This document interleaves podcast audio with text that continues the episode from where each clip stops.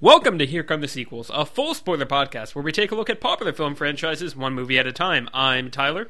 And I'm a terrible movie. I mean, I'm Alex. And this week, we're Spoilers? talking about uh, Harry Potter and the Half Blood Prince. It's bad. It's pretty bad. Uh, it's it's it's interesting just because throughout these movies we've kind of had our ups and downs of surprises and and uh, these movies constantly subverting our expectations. Right. Um, and this one just played right into my expectations. Yep, it actually might have been slightly worse than my Same, expectations. Um, so Harry Potter and the Half Blood Prince, directed by David Yates from 2009. It has an 84% critic score on Rotten Tomatoes and a 77% audience score. Um, so the critic score is pretty much in the middle of the pack of the Harry Potter movies, and the audience score is the second lowest. The first, or the you know the first lowest being uh, Goblet of Fire, Right. which is bizarre. Um, Tyler, considering you just watched this movie not like half an hour ago, uh, did you like it? No. All right, second question. What is your best thing and your worst thing? Okay. All right. So my best thing in this movie is Emma Watson. Um, I feel like she is of all the just ridiculous, awful relationship crap happening in this movie. She is the one who kind of the one person who kind of navigates through it in a way that makes her feel like a real person and kind of brings Hermione to life as a character I can sympathize with and care about. Um, yes, generally she's she's I mean, it, she's been she's been a, a good had a good performance through all these, but I feel like this one is one of her stronger ones, just in terms of she gets a lot more emotional stuff to do, and I think she handles it really, really well, despite the fact that the script lets her down a lot. It lets everyone down a lot. Um, my worst thing is the way that this movie. I think this movie broke the movies, um, like the the Harry Potter movie franchise, because Oh, it dear. left out, it left out so much that is like central to the ultimate themes and and characters and plots of the final book and of, of course in this book as well but like so much there is so much set up in the sixth book that they just were like nah we don't want it um Twilight just came out. Yeah Terrible romances are all the rage. yeah um and i i think i i don't know how much of that is actually what caused them to go with this direction Yeah. Um, I kind of feel like that's the case, just based on the fact that that was not a focus of the fifth movie for the most part, Yeah. and they generally handled like the the Cho stuff fairly well. I mean, not not amazingly, but like that they played that like young love. They're awkward. It's you know what happens. Well, Yeah. while they play this like starstruck, uh, far flung romance for the ages, like and it doesn't work in the slightest because they're 17 or 16 or whatever. Um, I don't know. Basically, this book. I, I mean, the kind of the the main stuff I'm talking about. There's there's a ton of memories that are left out that Dumbledore shows Harry regarding Voldemort's past, and this is the book where we really figure out who Voldemort is and where he came from. Um, I think uh, to, to kind of set where I'm standing right now, and I don't know what grade I'm going to end up giving this movie, but the fifth book after I have finished the, I barely finished the sixth book in time to watch the sixth movie right before we recorded this. Um, the sixth book I think is my favorite. I I haven't read the seventh one again yet, so I'll I'll get to that. But so far of the first six, the sixth is my favorite, um, and the fifth is my least favorite. The fifth movie is definitely my favorite. I mean, we, as we've established so far, of all of these that Yeah. we've, we've watched, while the sixth movie is definitely my least favorite Right. and I don't know how they did that. I really, really don't. I, and of course, we're working with more variation here, where like the worst Harry Potter book is not like this is a bad book. It's like ah, just you know, uh, I, personal taste. I think it's still it's still got a lot of good stuff. It's just I, I think it's it's got some problems, and yeah. So the variance between like worst and best Harry Potter book is much larger than worst and best Harry Potter movie. Um, and so so that's the thing. But yeah, it's this this movie was a, an exercise in banging my head against a wall for two and a half hours. Yeah. There is some good stuff in there, and we'll get to it. But I feel like uh, at this point I should go ahead and bring out the, this this old little thing that I would I would say in a lot of our early episodes, um, especially because uh, the the genuine you know the the general vibe I get from from this movie is that most people like it. Mhm. So I don't know. And I can get to a certain degree why people might like this, um, especially when they they haven't read the books or they're Or not, if they haven't seen it since it came out. or they haven't seen it since it came out. Um, but if it's more just like I like these actors and I like them, you know, doing things, Yeah. I, I kind of get it on that level. Uh, so if you're listening to this and you're like, oh, they they hate this movie, I'm not. I, I didn't want to hear that. Uh, it's just our opinions. Uh, obviously, if you enjoy the movie, feel free. That's that's totally cool. But uh, we're about to tear this movie to shreds, so I just want to Yeah. I, I just want to throw that warning out there before we proceed further. Um, I I couldn't watch this movie in one sitting. Um, and that could just be because I was tired at the time. I'm not sure, but I stopped with like an hour left. Um, it, it got to the scene where they, they're in the room of requirement and they're they're putting the the um the potions book up there and Ginny kisses Harry. Um, and I was like, I'm I'm I'm done for now, and I I. I stopped. Um, Yeah. uh, that being said, there are some things I liked about this movie. Um, Same. My my best thing is the whole Felix Felicis scene Mm-hmm. with Harry going out, uh, and and he's like, "Oh, I'm gonna go walk down to Hagrid's," and Daniel Radcliffe's performance in that whole scene, it's like he's high, and it's Yep. it's hilarious. oh, it's great. And, and it, so when Hagrid go like they're, um having the little funeral for Aragog, and, and uh, Slughorn's having his little speech, his little farewell speech, and Hagrid goes, "Misunderstood creatures they are," and then Harry says something like, "Except for the teeth," and then he does Yeah, like a little pinchers. hand motion, But he does the except for the pincher. yeah. it's great. Yeah. Um, that whole scene is great, and, beyond that, they you know he- why it's great? Isn't it like straight out of the book? Well, I was gonna say they they add in the bit where uh, Slughorn talks about the the fish that Lily gave him. Yeah. That's entirely in the movie. That's not from the book. They they wrote all that in where Lily gives him a fish that that is like continually like f- turning into a petal or it's it's not established exactly what the idea is, but something like that where some, he's basically says it's this really beautiful piece of magic where Lily gave him a fish. You can do turn- good if you try. Yeah, that went from a petal to like a, a lily petal into a that fish. that's And- great. and it's excellent. It's just this nice little bit where Slughorn is just suddenly like very somber. Of course, he's very drunk, and it's it's uh And that's a perfect leeway for Harry to Yes. be like, because he he don't says don't have her death mean nothing. Help me. Well the, that and a little bit where where they, right before that where it's kind of played. I mean, it's a joke at first where it's like they say, "Oh, um, you know, I came downstairs once and the fish was gone, just poof." Yeah. And Hagrid's like, "Ain't that how it is?" or whatever. And then and then Harry's just over there like, "Poof." and uh, but yeah, then he turns that into he's like, well, that fish was actually your mother's, and it disappeared the day your mother died, and it's like Yeah. it's a really it's really nice, touching scene, and and that's Yeah. how Harry convinces him. And I feel Um, like that that's one of the best parts where it just like seamless seamlessly changes tone. Mm-hmm. Um, and that's a problem the rest of this movie has. Um, with all the romance stuff, and it's trying to be almost a comedy in a lot of places, and then it's Yeah. like, oh, Harry just violently attacked Draco. I don't know how to feel about that. yep. Um, but yeah, that's that's that's interesting that that's that's out of Mm-hmm. that's not in the book. That's you can do good if you try. that should be everyone's takeaway from this. Yes. Um, but yeah, that's that's that's one of the few scenes where I was like, okay, this this movie at points knows what it's doing. Mm-hmm. Um, my worst thing is going to be all the relationship stuff. There was not a single scene in this movie where I was like, that's not terrible.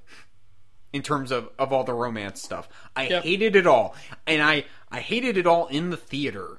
as well. I remember hmm. sitting there in the theater in 2009 going, "This is not good." Well, and it's just odd how much they bring Ginny into like being a main character in this movie, but she's like involved in like she's involved with the Half Blood Prince with them hiding the book that the half with them hiding Snape's old potions book basically. Yeah. Like she's involved in, in helping him hide that, which of course is played into the kiss thing. So I guess Yeah. that's why they did that. But also there's a scene like there's the scene where he's having Quidditch tryouts and she's standing beside him like she's already like established on the team, like she doesn't have to try out Yeah. which is not a thing, even though they. There's a lot Just of weird at- things like at that where it's just like, oh yeah, point, I- she's helping with At this that. point, Why? I would just drop Quidditch. Like I, I would not even have it in this movie. Yeah, the like fact that we haven't brought it up for the past, you know, well, really the the last. We've brought it movie. up every movie, but it's it, it- it's a matter They, of the. they did not bring it up once the last movie. I'm saying, oh, I'm saying we. Okay, Oh, I see. I see right. what you mean. Yeah, yeah. Yeah, yeah. Um, just Yeah, drop it exactly. Just, and then like, there's there's so many problems. Uh, I, even more so than the Ginny stuff. The Ginny stuff I just find weird. Um, but not in a good Luna Harry. They actually have chemistry, kind of weird. Um, the Luna continues to be great in this movie. Um, We'll get to that. Even though I don't like her finding Harry in the the train with the, with the weird I, glasses. I like that a lot because they've completely stupid. they completely done away with the uh, the Tonks thing. Yeah, um, where uh, she's like in love with Lupin, and then I don't know if you remember this from the book, but she's in love with Lupin, and she's like super depressed because Lupin says he like Lupin refuses to be with her because he's an old man and he's a werewolf and everything, and he doesn't think he'd be good for her. But like she's like like every time they see her, she's like crying her eyes out, even though she's just like it's a weird thing where it's it's a weird like. Are you implying that the fact that she can't be with this guy like completely ruins her her life? Like that's not a very I don't know what message I'm supposed to be taking from this. yeah. Um but aside from that, uh I don't know. I really I like the fact that it's Luna. I think that I think that's well. That's and that's why I think it's a good cut. Uh, and I think the fact that it's that it's Luna's nice. I like it. I like the fact that Luna finds him through these weird, uh, kooky magic glasses. Is just because like I feel like we're not necessarily supposed to take away that Luna is stupid or like yeah, she's like an idiot for thinking all these conspiracies. Like yeah. I like to think at least some of them are actual things. So I I. I, I, I like how it leads into the scene where he, she fixes his nose and he's like, "How do I look?" And she goes, "Exceptionally Yeah. ordinary, yeah. perfect."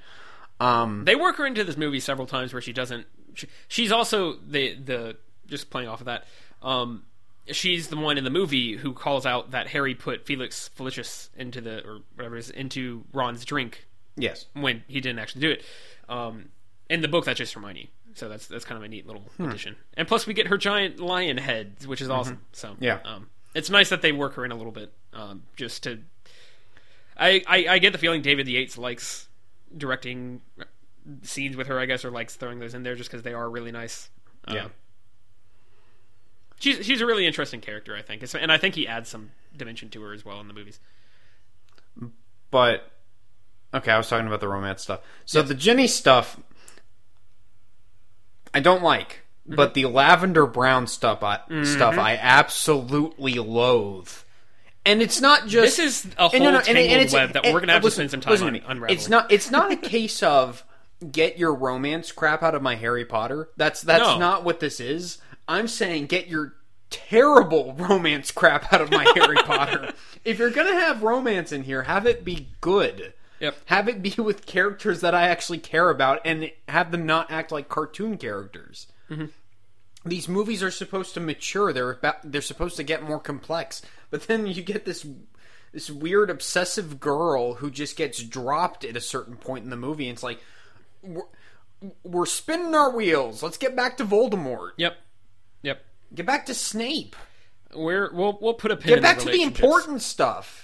Put a pin in the relationship for now because that's going to take so much more entangling of everything My else trust- in this movie. Oh my god, my trusty list of misgivings uh, has returned. All right, sounds for, good. for this episode. I will So, also be going I'm through the text that I just rapid fire sent you as I was watching this movie and being like, "What is happening?" That's fine. Um, yeah, unfortunately, we weren't able to watch this one together, so Tyler was just sending me his his commentary as, as Yes. he slowly lost his mind. Um, but I hate all the romance stuff in this. I don't think any of it works to any degree whatsoever. Mm-hmm. That being said, like I, I, you know, Emma Watson's performance is good. I don't think Rupert Grint's terrible. The scene where he's think he- over by the love potion so is far. actually pretty funny. Yeah, yeah. but- I think this is his best performance so far of the. Of But the, the fact that they're all suddenly like, "Oh, romance is a thing," it's it's so weird to me. And well, Ron and Ron and Hermione at least they've they've set up to a fair amount. But yeah, like you were talking about with Ginny, it's just like that's just a thing now, and they are destined. It, it's no, no, not. it's it's weird because you know Harry shows up at the Burrow. Mm-hmm. Uh, Dumbledore drops him off, and then Gin- there, there's this weird scene where Ginny like sees Hedwig and his stuff, and then she's like, there, "There's like, it's not slapstick, but there's like this weird bit of comedy Yeah, yeah. where she's talking up the stairs and." She's like, "Where's Harry?" And then uh, Mrs. Weasley goes, "Harry who? Harry Potter, of course. Did somebody say Harry? Is Harry mm-hmm. here?" And it's it's it's like a Three Stooges bit. Yep. And then Harry's in there, and Ginny just runs at him, and they hug, and then they just awkwardly stare at each other, and then that's their chemistry. Like that's mm-hmm. that's it. Mm-hmm. We don't get any progression of their romance other than they kiss. Yep. Why am I supposed to care about Ginny as as a romantic partner to Harry? Like, I get why she's interested in Harry. I get that, and we've had that, you know, that that whole buildup of well, she's been interested in him from the beginning. Mm-hmm. We kind of dropped that for a few movies, which I find kind of problematic. But at least they had that at the beginning. Mm-hmm. Well, and I that's a don't- line too in the book. There's a specific part where she's like, and we'll get into all of this, but there's a part at the end where Harry is like, "Hey, I can't be with you anymore," because they don't even have that beat in the movie for some reason. Um, it's just, They act like their relationship is going to keep going. yeah, I don't know. Uh, but in the book, she she has the line where, as like he tells her this, and she understands this, and she's like, you know, I never stopped. I never really stopped wanting you. Hermione talked to me and told me to to try and relax and maybe go out with other guys and and sort of take my mind off you, but I never really like stopped like wanting you or. or wanting to have you and like that it's a it's a really nice conversation that's not Oh, you movie. mean people expressing their thoughts and feelings, and not just like it's it's like the Sam Raimi Spider-Man movies where people can't actually have normal conversations. it's a weird, twisted uh, love child of uh, Spider-Man Three and um, Attack of the Clones. Attack of the Clones. yes, that's exactly what I was going for. where where people don't act like people; they just act like weird, isolated aliens. Yeah, and there's there's wooden acting that I think is far more on the part of the script and the director than on the characters, and yeah, I hated it all. Mhm. Um. So where where do we want to start? Do we want to start with that or the actual should we just plot go to the what? beginning and and kind of work through the plot a little bit because there's a there's a lot of stuff that's left out of this like i'm gonna start i want to start just just naming out some stuff and i know we've talked about the the fact that adapting things is hard you have two and a half hours to adapt a book that has a lot more than two and a half hours worth of content you got to figure out how to translate that. I get that. We've talked about that in the previous podcast. I'm not saying that this movie should have been a one to one direct adaptation of the book because that's how we got like the first and second movie, which I did not like. And yeah, that's a whole thing. Um, but there's so much left out that should be in this movie. Yeah. Uh, so, And I, so the, I okay. I, I well, before we get started, I get the mentality they probably went in with, which is, hey, it's the calm before the storm. Let's give these characters a breather. We'll give it. Theoretically, this will be time to build up some of the relationship stuff more before we get into the final stuff where everything gets really heavy. yeah, That's exactly. the that's the mindset that I feel like they were going with. The problem is they don't actually do any real relationship building. They just Mm-hmm. spin their wheels a lot. And then every once in a while they're like, "Oh yeah, there's a plot to this, isn't there?" Yeah. Oh yeah. Yeah, exactly. And the the thing is like the establishment of Harry and Ginny as like, oh, they are actually a viable long term couple gives Harry something while he is fighting Vi- Voldemort to like look beyond. Like they've already kind of done that a little bit with I mean not so much in the movies but in the books at least they've done some of the stuff with like, oh, he wants to be an Auror and he wants to uh, work for the ministry as a as a dark arts Uh, Oh, that's also weird when McGonagall, Harry and Ron are just standing there, like it looks like they're on top of a box or something, just laughing at all the other kids walking around. It's a very weird setup. And then McGonagall's Yeah. just like, "Oh, Harry, don't you want to go to potions? Is it no longer your intention to be an Auror?" And I'm like, Oh, "It yeah. was his, it was his intention to be an Auror because that's totally cut out of the fifth one." right. It's like you can't keep doing this to me. You can't keep bringing up these details. You you need to keep it consistent with the details you keep from the previous movies. Mm-hmm. And little things like that, you can ch- you can tweak the dialogue.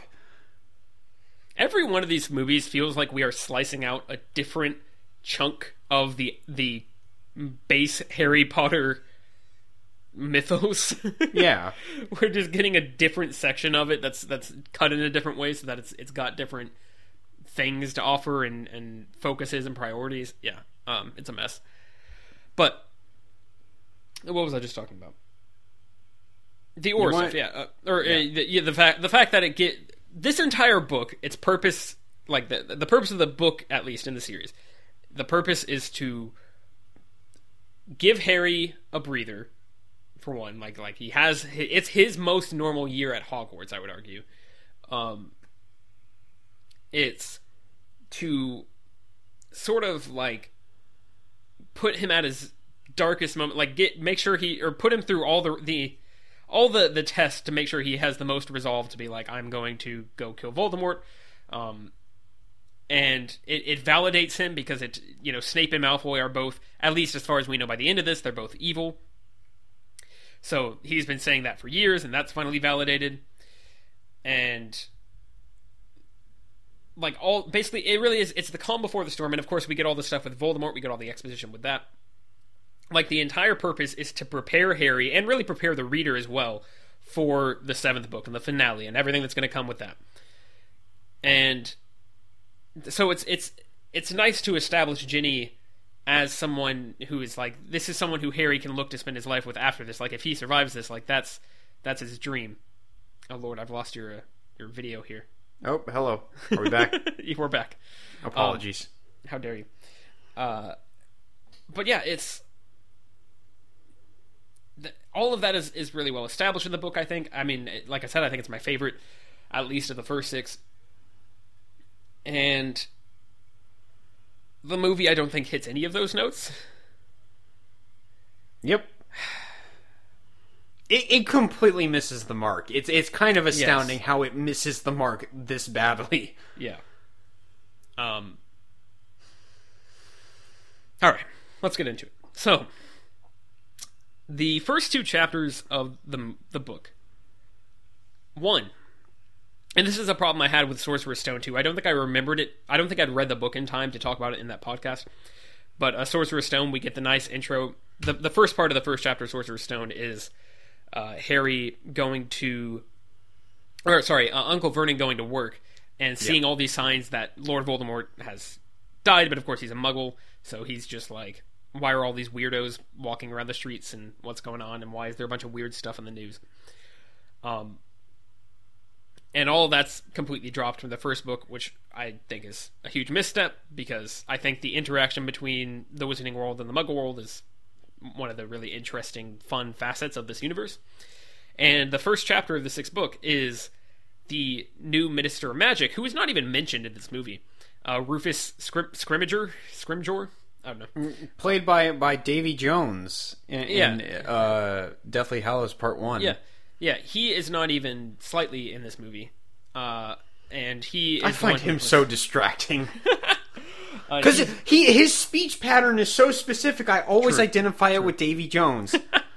Because he has his opening speech at the beginning of Deathly Hallows Part One. He goes, "Your ministry remains strong," and I'm like, I'm just imagining the tentacles all over your face, man. Stop it. we can we can complain about that when we get to Deathly Hallows, or you can. I, I probably won't have that problem, but that's fine. Um, the or he is he shows up. Well, Fudge shows up to the Muggle Prime Minister, like the actual Prime Minister. Oh yeah, through the fireplace. Yeah, And and, and he well, shows it up- shows like flashbacks and stuff, right?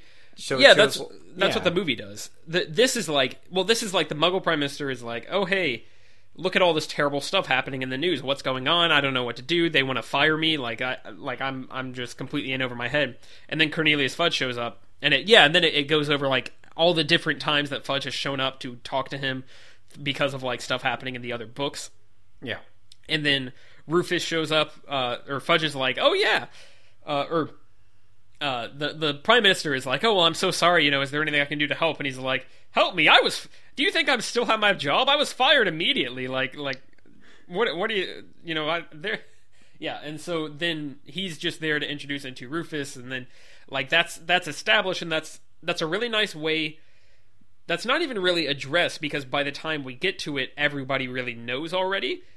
By the time that Rufus comes up in the uh, like later in the story, so we don't have to address. Oh yeah, Cornelius Fudge got fired and he got replaced by this other guy. It's just like I don't know. It's a really it's a really nice thing, and yeah, we don't need to have all this weird. That entire opening scene of the movie is just odd with like the Death Eaters who now have this weird vortex funnily thing, and uh, Yep. they they smash Diagon Alley, and then they just break a bridge for no reason. And then the bridge, the next scene, Harry is holding a newspaper that says "Death toll continues to rise."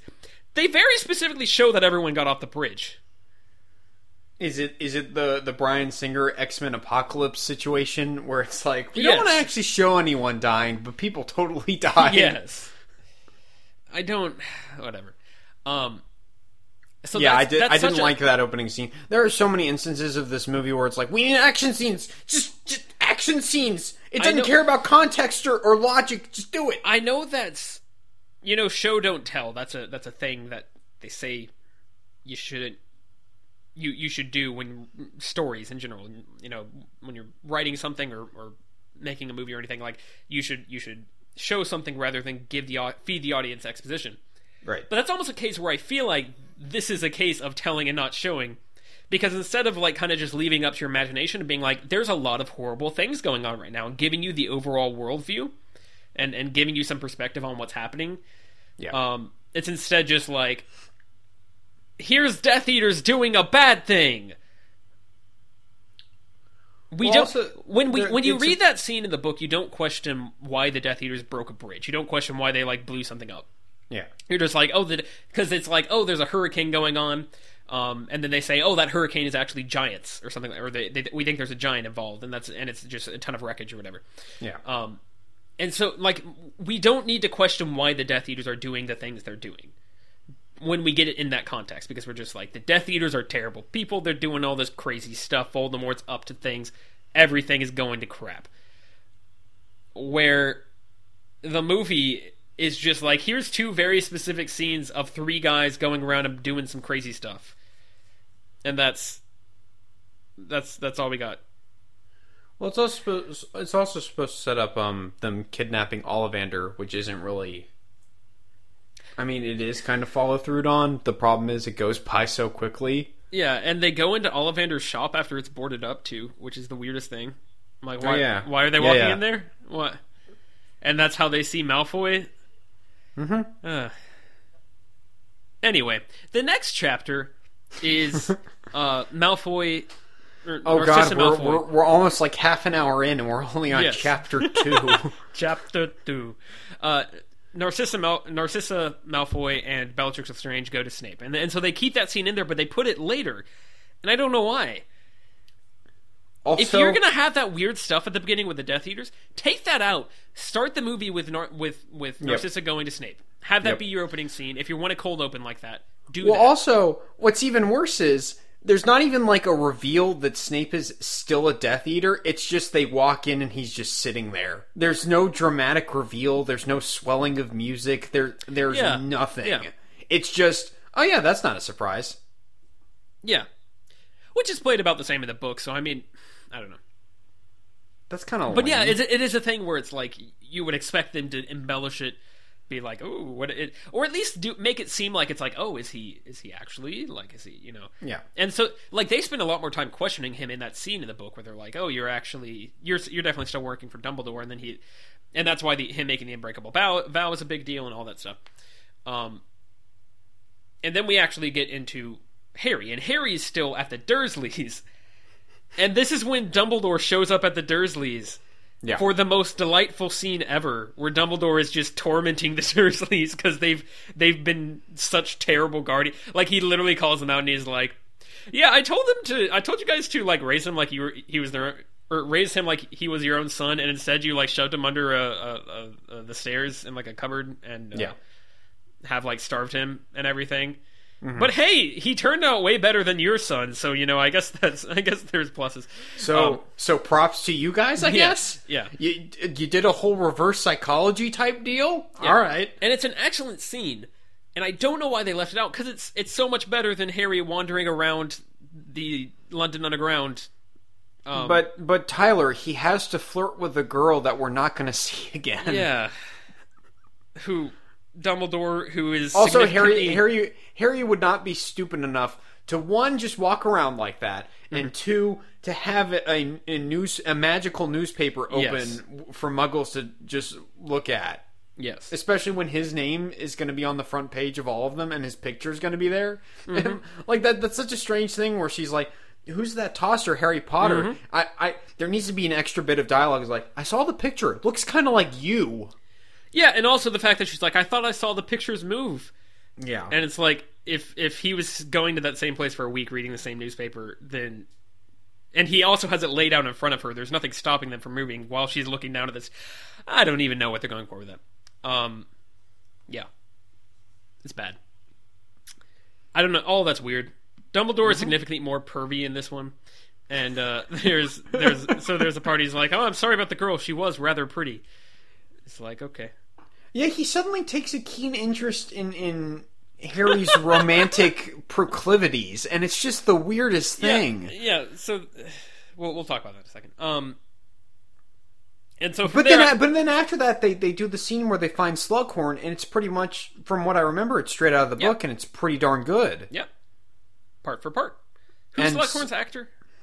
Um, let me let me look it up. I I, I do know the actor. I can't remember his name off the top. Mm-hmm. He's of my he's pretty good as well. Um,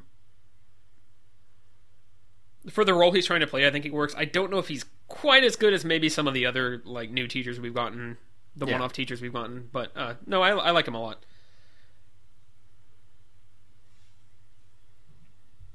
I'll find it. I will find Jim, Jim Broadbent. Okay, yeah, yeah, yeah. Don't worry, folks. I cut off my "I will find him" joke. It's fine. We're not proud gonna, of you. No, we're fine. Um, I hate this from movie. from there, I'm not going to be able to go through in like each chapter, but like that, just that entire intro is completely just shuffled around for no particular reason, and Yeah. and done in a way that I would argue is significantly worse. Uh, um, and then they keep going through like, so so the next the next big miss for me are all the memories they don't show of young Tom. Well, for one, I have a problem with the way they show the memories of Tom Riddle yeah. because the way they show them is like this weird green color palette, and I get it's like, oh, it's Voldemort. Oh, we got, ooh, it's cre- Vol- young Voldemort. Oh my goodness, like we, and I guess they're kind of trying to go for the the same thing they. I say that I was gonna say they're kind of trying to go for the same thing they went for in Chamber of Secrets with the the memory and keep that consistent, but I feel like that's really just like sepia tone, and otherwise Yeah. it's it's pretty much played the same. It's not like Well, well, even more so when Harry goes into the the um, Yeah. pensieve in Goblet of Fire. It's just normally lit, like it's not washed out or anything. yeah, And I guess I, an argument could be made that is happened a lot later than these these Tom Riddle memories.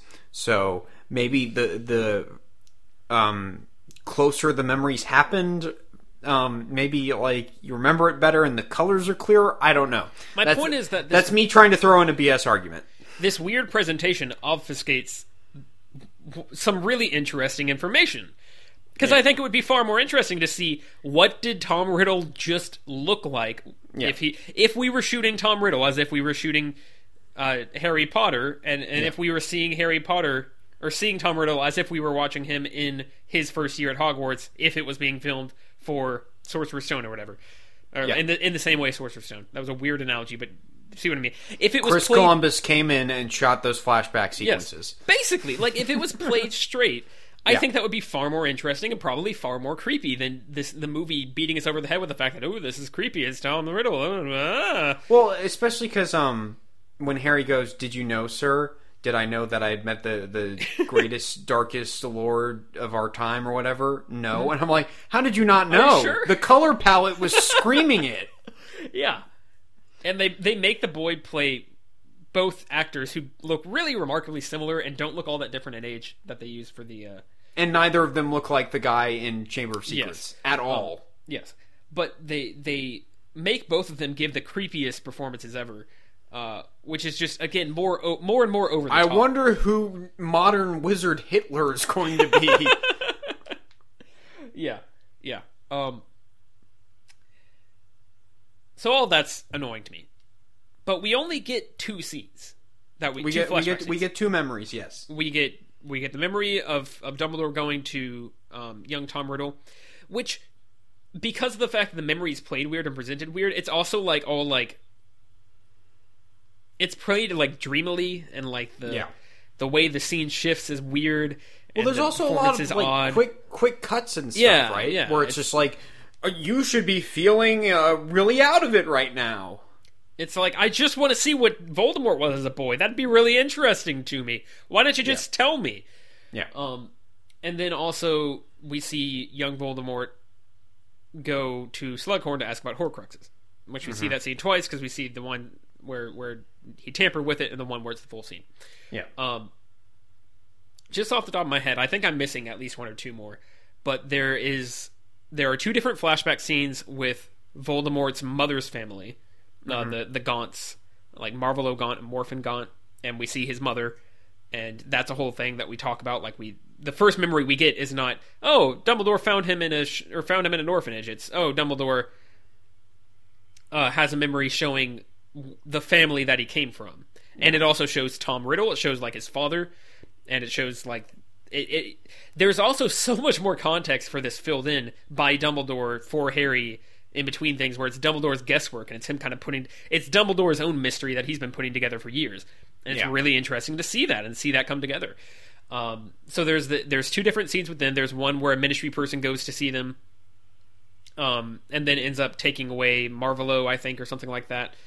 Uh, and then there's another where young Voldemort goes to see uh, his uncle Morfin, um, Mor- Morphine. I don't know. Morpheus? yeah, uh, correct. And there he uh, basic, and that's that's how he ends up getting the ring that Voldemort just had, or sorry, Dumbledore just has at the beginning of this movie, and he's like, "I got a black hand and ring." Ah, Oh yeah. And then in the the next one, they're just like, oh, because because they show the flashbacks where Snape's like, oh, you're gonna die. Like this is gonna kill you eventually. Yeah. And like that's it. Um, so we don't we don't see where that came from ever. It's there's never a, a point where Harry is like interested in that. Um, Yeah. or like or like understands the significance of that ring really, uh, because that came from like Salazar Slytherin, and that was like an old family ring and all that stuff, and like it talks about Voldemort's obsession with his heritage, and all of that stuff is completely dropped.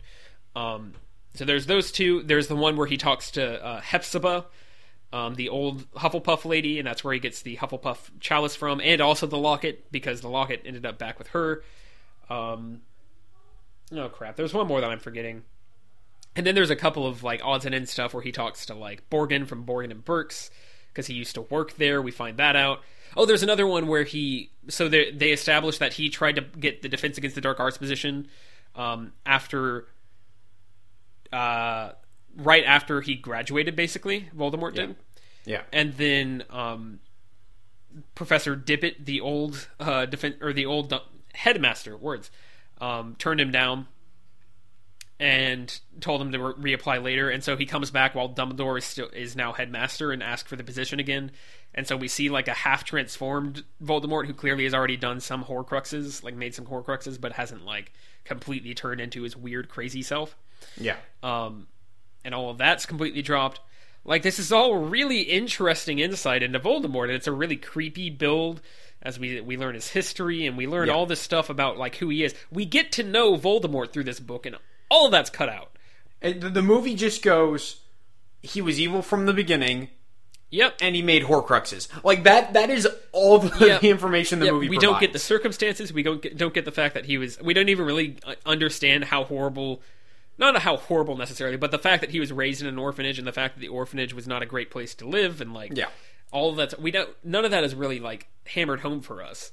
Well, it's strange because There's a when great- I'm when I'm thinking of like great movie villains, mm-hmm. Voldemort does not come immediately to mind, mm-hmm. which is weird because Ralph Fiennes' performance as Voldemort is is perfect. Yes. And I think that's so much because we don't get all this important backstory. Mm-hmm. There's a great Like, like if they included all this stuff, I think Voldemort, at least in my mind, would be like one of the great movie villains. Yes. There's a great moment where uh, Dumbledore in the book where Dumbledore, uh, like Harry, says something like his his father didn't want him, or like something where he's like, "Wow, he really just got like left high, left out to dry as a as a kid." And Yeah. Dumbledore is like, "Are you feeling sorry for Lord Voldemort, Harry?" And Harry's like, "I don't know what you're talking." about." Like, um, And then Like, Dumbledore just looks at the audience. Are you guys feeling sorry for Lord Voldemort? there's a bit of there's a bit of sympathy there, and that's important because we need to understand the fact that like this guy is the embodiment of everything that's wrong with the wizarding world, yes. um, and we don't get that. And so we Well, just get, he's an evil, creepy boy. Creepy boy got the Yeah, well, steal especially be- things, especially because it furthers my whole critique of just like this this universe is so black and white of just Mm-hmm. like all the bad people are bad from the beginning. They're just always bad. And this is just uh, the book it, it adds a bit more complexity to that. Yes, exactly.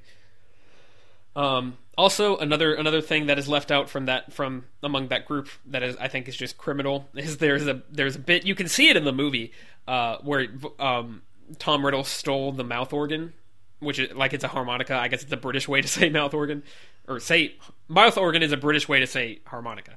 And you Quit can- being weird, he's, Britain. yeah, no, right. He's i'm talking one. to you britain former member of this podcast quit being weird Um, him too.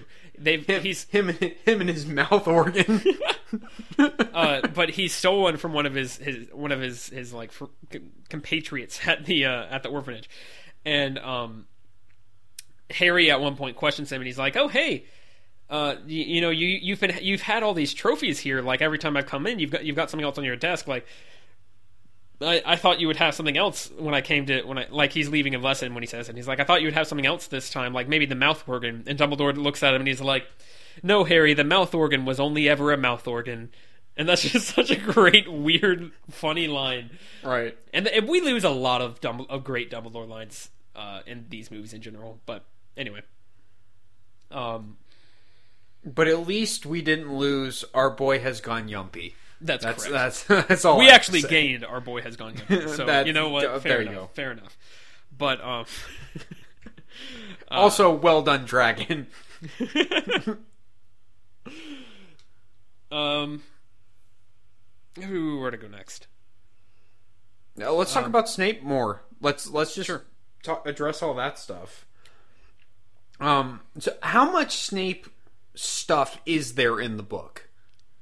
Because really- whenever I watch this movie, and you know, I I don't watch it very often. I mostly just watch it when I'm watching all the other Harry Potter movies Yeah. because, like it or not, it is kind of important. Yeah. And it gets to the end, and Snape's like, "I'm the Half Blood Prince." I'm like, this movie did not need to be called the Half Blood Yeah, Prince. Like that is such a an insignificant Mm-hmm. plot point in this movie. Which is the Like- thing is that, yeah, the entire point. I mean, there's not a ton of like, there's not really extra memory stuff or anything like that. It's just the fact that this movie, and the reason the mo- the reason the book's called the Half Blood Prince is because it brings back into question everything that Harry had always kind of suspected, but maybe wasn't sure about Snape. Like by the end of the fifth one, he's kind of like, I think Snape's a terrible person. And I think he goaded Sirius into running to the mi- ministry and getting himself killed. But he also like has more or less accepted the fact that Dumbledore trusts him. And this and one- also, his father bullied him as a child. yes, Um, and this also, you cannot give them this huge reaction moment of, "Oh no, Snape's teaching defense against the dark arts now," Yep. and then not have a single scene of him teaching defense against the dark arts. yep. Oh, jeez. What are Yeah. what are we doing, guys? like, what are we doing? Um, speaking of which, another great little little bit. That scene I was talking about where Voldemort comes back to ask Dumbledore for the job. Yeah, That's established that Dumbledore is like, oh yes, we've never been able to keep a uh, Defense Against the Dark teacher for more than a year since. yeah. So it's like, that's an interesting thing. Tell us about it. Um, as far as Snape stuff goes, it's it's really a lot of it has to do with the the book that Harry gets, the the potions book, because he's he's using that and he's looking around, or he keeps like that keeps coming up over and over again, where where like Snape will will be like, oh, you're you're doing good at potions now. That's not correct, and like, um, and of course he uses Sectumsempra and and all that stuff, and like, I wouldn't say there there's a. It's just the fact that that is now like Snape and Malfoy together are a lot more the focus of Harry's obsessions in this in this book.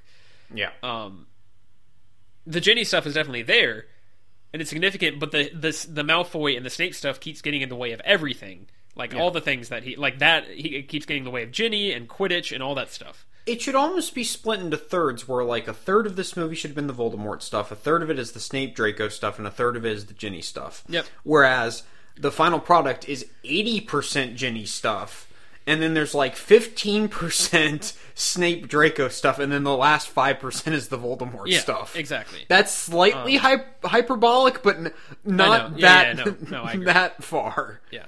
Um,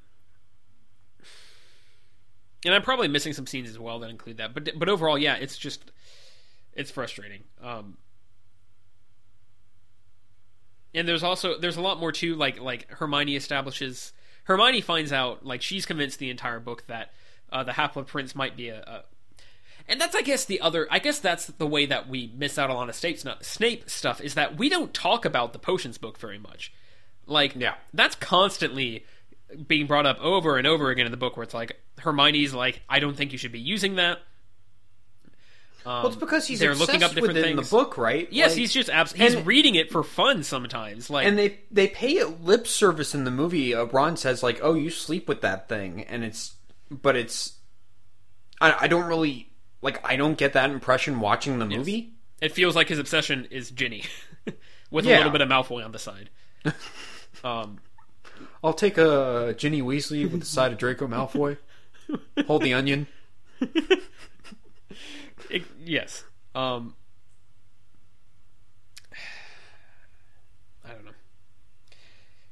I will say some something to, to, to throw a throw a sprinkling of something I did enjoy in here before we continue to, to roll on, roll right through and, and crush it under our feet.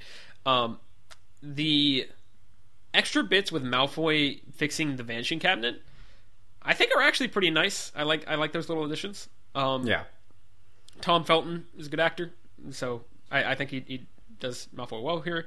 D- does the book explain how the Vanishing Cabinet gets into Hogwarts in the first place? No, Okay, always just kind of a that that seemed a little weird to me, but Yeah. that's that's not a huge deal. but the book also, because in this in this movie he just finds it.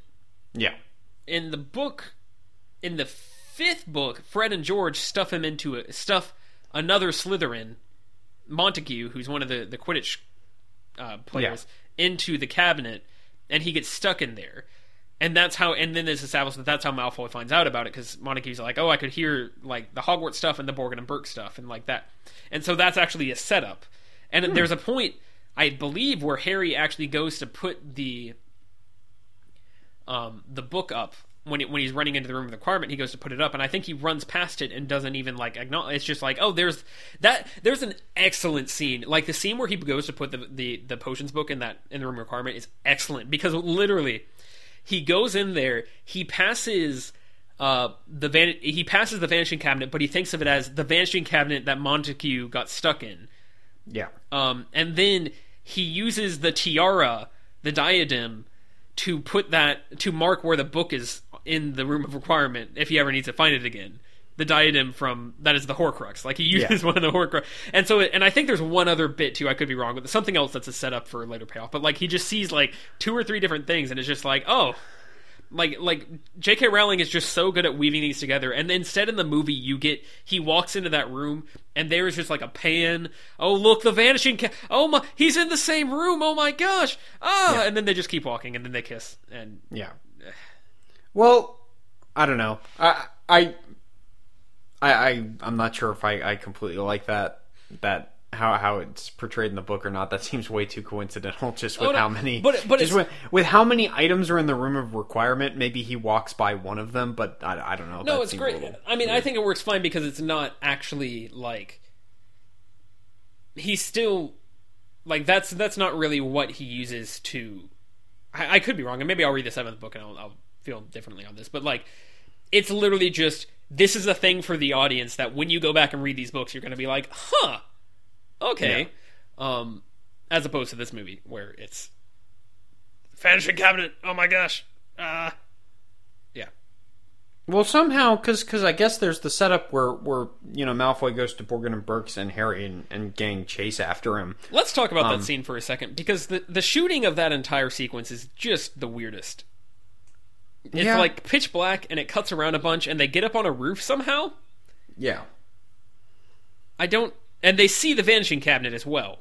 Mm-hmm. Which makes it even more weird that they get into the room require uh, uh, continue.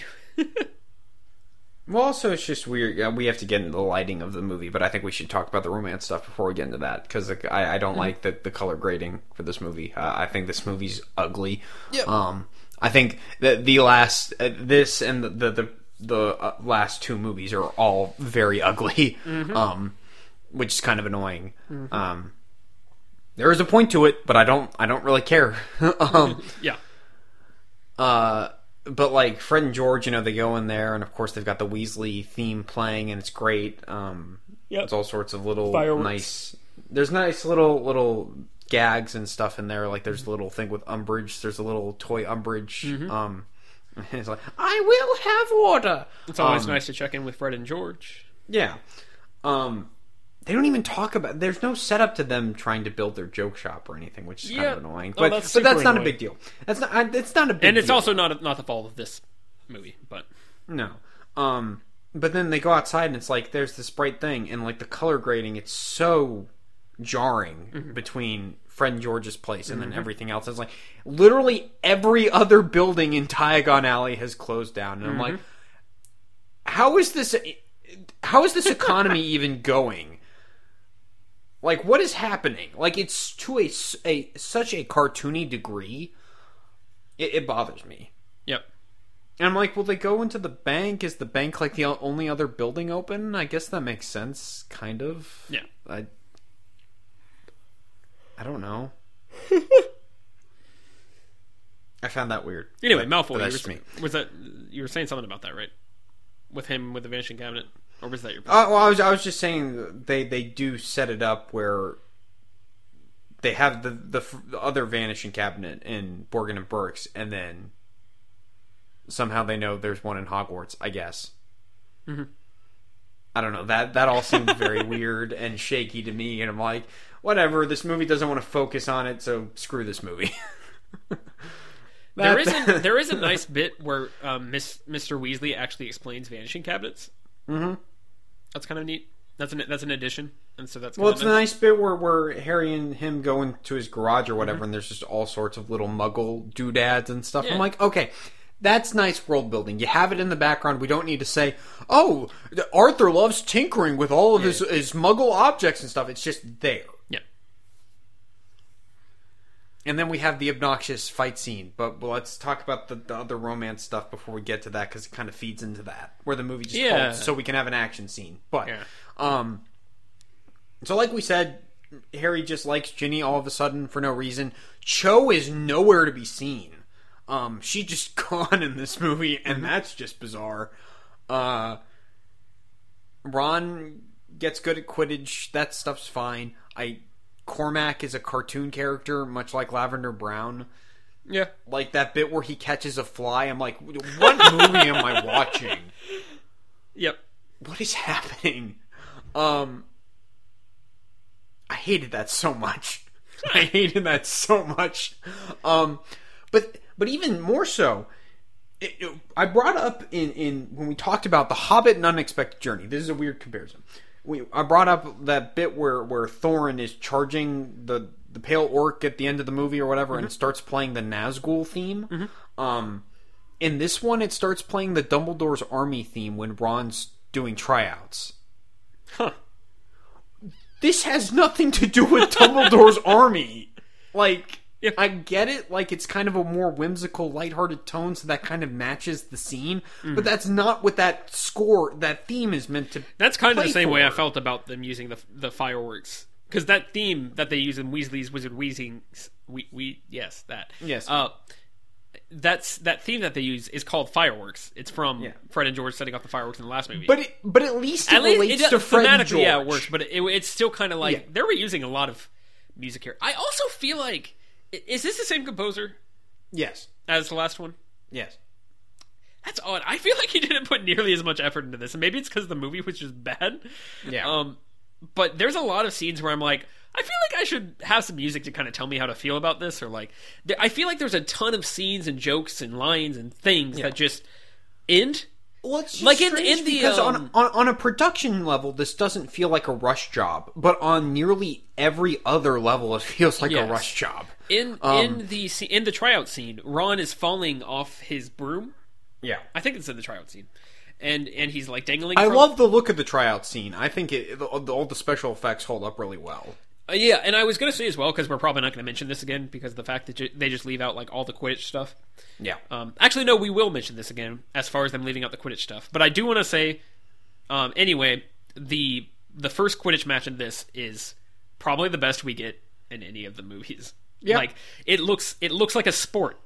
It's really exciting. It's really cool. It's, it's Like really it's genuinely exciting. It's kind of brutal. It's kind of. I mean, it's almost Yeah. like American football, like on brooms, like it, like that kind of Yeah. is the feel you get for it, which I think matches a lot more with the way it's described in the books than kind of the way it plays out a lot of the times in the movies. It doesn't feel weightless. Well, especially uh, in the in, in some some of the, the previous movies where it's Harry just sitting on a on his broom, just waiting around for things Yeah. to happen for five minutes. Yeah. Um, where where like that scene, just everybody's constantly moving. Um, that being said, in the tryout scene, uh, Ron is slipping from his broom, and it's like, "Oh, come on, Ron!" Like Harry's like, "Come on, Ron," and then we just cut, and he's back on his broom. It's Yeah. fine. And well, Like, he's, it's- it's- he's also blocking stuff to like a comical level. Once again, it's Yeah. like a Three Stooges bit where it's like it, it's like a scene where they're constantly giving somebody stuff to hold, and it's like, oh, he, oh, he's gonna drop everything, but it keeps Mm-hmm. Yeah. getting higher and higher, and then eventually he just drops everything. Like I'm it just- felt yeah, yeah. kind of like that. True, true. Whereas, But I'm just saying Cor- that Cormac's bit- doing like matrix saves and Yeah, yeah, stuff, yeah. and I'm like. I mean, Cormac misses one because Hermione like Yeah. does a charm on him. How are, are you telling me Ron didn't miss a single one? Like what what is happening Yes. here? The book specifically establishes that the reason that Ron gets it is because he blocks all five, and Cormac misses the fifth one because of Hermione's charm. It doesn't explain. It doesn't say that they're like doing anything weird. It's just like Oh oh, so you're telling me the book is saying, oh, this isn't a cartoon, this isn't a farce? Yes, uh, but but my point specifically about him falling off the broom. That scene just ends. It's like a, it's Yeah. a little gag, I guess. It's not, there's not really a punchline. It's just like oh, he's falling. Off, he's slipping off his broom. He doesn't like climb back up on it or anything in the same scene. He just it just cut next next bit next bit of that scene. And I feel like there's a ton of that where stuff gets thrown out there and it expects you to like laugh at it or have a reaction. Yeah. And then you don't, and then it just moves on, and you're like, "Oh, Well, I was also- supposed to what?" It's also one of those things where Cormac has such a distinct personality, and especially when it's like, oh, he's the big muscular Gryffindor guy. It's just like, where have you been? Yeah. Like, why have we not seen you before? like, seriously. Yeah. Like, you're telling me he didn't try out for no- Dumbledore's army? Like, come on. or previous Quidditch. Oh wait, never mind. We we don't actually show Quidditch ever. Yeah. What's the most Um, Quidditch matches we've actually seen in one movie? Does it always cut it off at one? Yeah. That's just so disappointing. Yep. uh, it's almost like we need just a movie that's all about Quidditch. Yep. They'll call it. All right, hear me out here. Hear me out. Oh no. So, uh, so they they made a book, right? They made a book called Quidditch Through the Ages. It's like a little. I mean, they they talk about the book in the the series, but it's just like a a thin little wor- rundown of the history of Quidditch. It's a nice little. Oh, I see what you're. I see what do, you're going with. do here. you know? Do you happen to know uh, what this book was packaged with? This book was came in a package of two books. Do you happen to I'm know not- what the, the title? I'm- I'm- I'm the not title giving you an answer. Would you like to guess? Would you like to just throw? Something No, I would there? not. That other book would be Fantastic. Beast and Where to Find Them. No. We're getting five movies about the history of Quidditch, and you know we're gonna get three prequels after that, Starring and then, we're gonna Orlando Bloom. and then we're gonna get two spin-offs, and then they're all gonna lead into Harry Potter and the Cursed Child Correct. coming to a cinema near you. Or we could just everything. we could just do do a mini series of the entire series, and then maybe we wouldn't want more. You hacks. You're not wrong. Uh, how do you feel about all the love potion stuff? I, I don't. Just that scene in general when they first go to Slughorn's office. Uh, I like the bit where, where Harry and Ron are fighting each other over the. Oh yeah, books. that's a nice little ad. Yeah. However, I was a student once, not so long ago. I feel like if I was in that situation, I wouldn't care. Especially because Ron and Harry both don't really want to be there. Well, Ron. But the fact, well, but the fact that they get into a tussle over the book, it se- it felt weird. I don't know. I, I, It was I'm fine with that. enjoyable, but it felt They're they're petty enough that I find that funny, and I think that works fine. They're, both um, just the worst. Yeah. Uh, but anyway, love potion stuff. But then it's like, oh, all the girls are, you know, uh, they're interested in the love potion. I'm like, guys like love? Are none of them interested in the love potion? Like, I don't know. It felt, it felt Ooh, so. ooh, that goes that goes down some. That instantly makes it just a completely different, uh, Yeah. different implication. If you if you're like, oh, the guys are really interested in this love potion. Oh, that's, that's oh, oh, that's- yeah, yeah. Oh, that's yeah, just- me, that's hashtag me too. Hashtag me too. Okay. but never mind, never mind, J.K. Rowling. We we we're we're not questioning you anymore. well, I can't remember. Is that in the book? Like all the girls are Yes. attracted to the love potion? Okay. Well, Well- it's not so much attracted. It's specifically they they want the love potion so that they can. It's specifically played in that they are trying to get Harry to go out with them because Harry's the chosen one. Well, at least they keep it at that kind of PG level, and not, Yeah, they don't yeah. take, carry it to its its most uh, Concerning. messed up uh, implications. Yes. I guess. Yeah. So anyway, um, Oh, there's the whole scene where where um Harry's talking to Hermione, and they're in the library, and Hermione's like, "I don't care if he's with Lavender. It's whatever. It's fine. He can do whatever he Yeah. wants." Oh, by the way. This girl behind me, Romilda Vane, wants to, to have sex with you because you're the chosen one. And, and Harry goes, "But I am the chosen one." Then Hermione hits him. oh sorry, you, you got That was kinda funny. Just, but I am the chosen one. Yeah, yeah. it's it's Excuse- it's actually a really nice little line. And then Hermione, yeah, Hermione's reaction is great. That's that's played great. Uh, there's there's bits and pieces that I'm like, hey, you got one. Good for you. Um, let me. I think I think I have a problem with how PG all this stuff is. I think that's that's ultimately what it comes to. and that is to. something that I kind of have an issue with. a with. bunch of horny sixteen-year-olds Yeah. would be having sex with each other. I'm sorry. Well, if the- they're all packed into this school together, they would be having sex with the, each the other. The book kind of portrays it in terms of they're snogging all the time. Like that's Yes. that's how it portrays also, dating. snogging's another weird word. Britain, how dare you? Um, Anyway, let me trace. Let me. ju- Let's do it this way. I'm going to track through both uh, Ginny and, to a lesser extent, Ron and Ron and Lavender's relationships here through the book. Do it because I don't book. want to talk about this anymore. the way the book does it, and then I'll compare it to the way the movie does it. So in the book, um, her or Harry first he smells the love potion, and of course we can't have Harry really say this in some way. This is just a nice way the book goes of showing it. Uh, and he smells the love potion. He's like, oh, he smells something that's kind of this f- weird flowery scent that he smelled at the burrow, or he thinks he smelled at the burrow. right. Um, and that's that's one of the things he's apparently in love with. Um, and then he sm- later in like that same chapter, it's like right after, uh, he smells it on Ginny.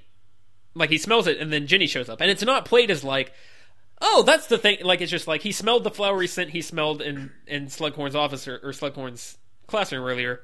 Uh, turned around and saw Ginny, and that's not Yeah. nothing. There, nothing else comes out of that.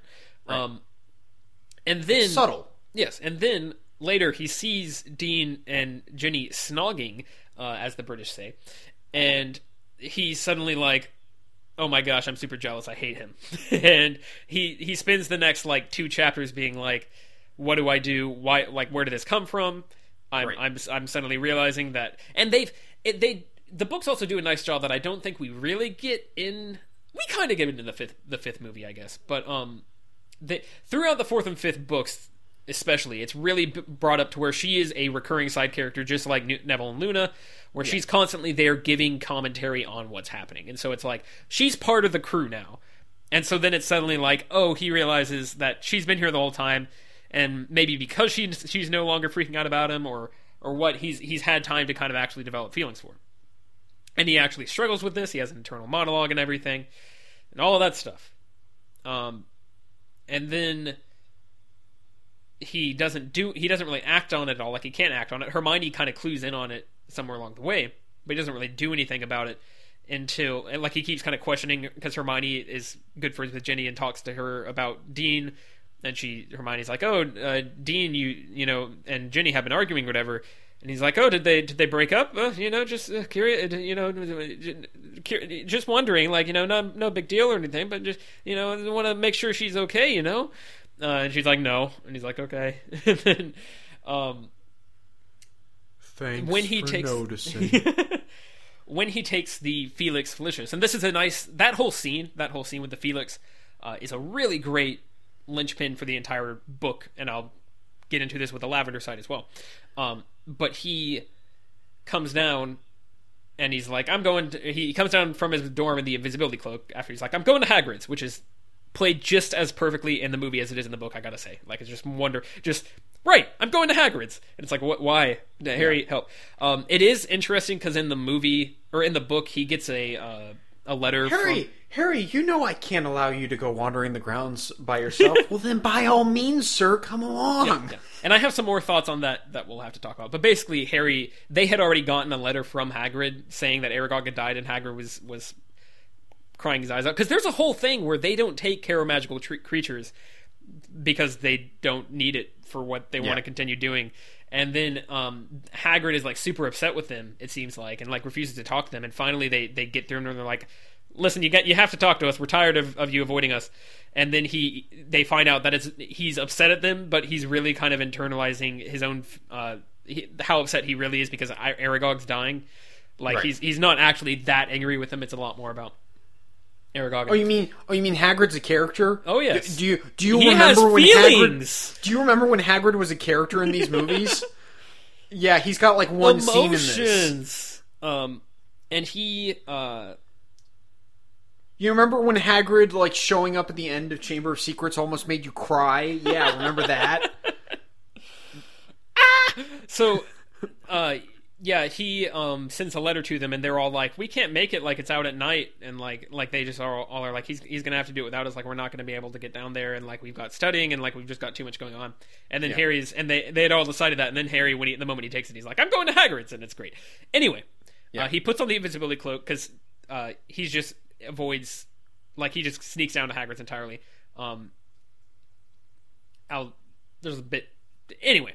He puts on the invisibility cloak. He goes through the door to the Gryffindor common room, and while he does that, he like pushes Dean or pushes Ginny, and Dean Ginny thinks Dean pushed her, which is apparently just a thing. Like he would always like try to like help her through the portrait, and that always bothered her. And so that plays into like this whole thing where apparently that like kind of cracks because he's used the love potion or the lucky potion.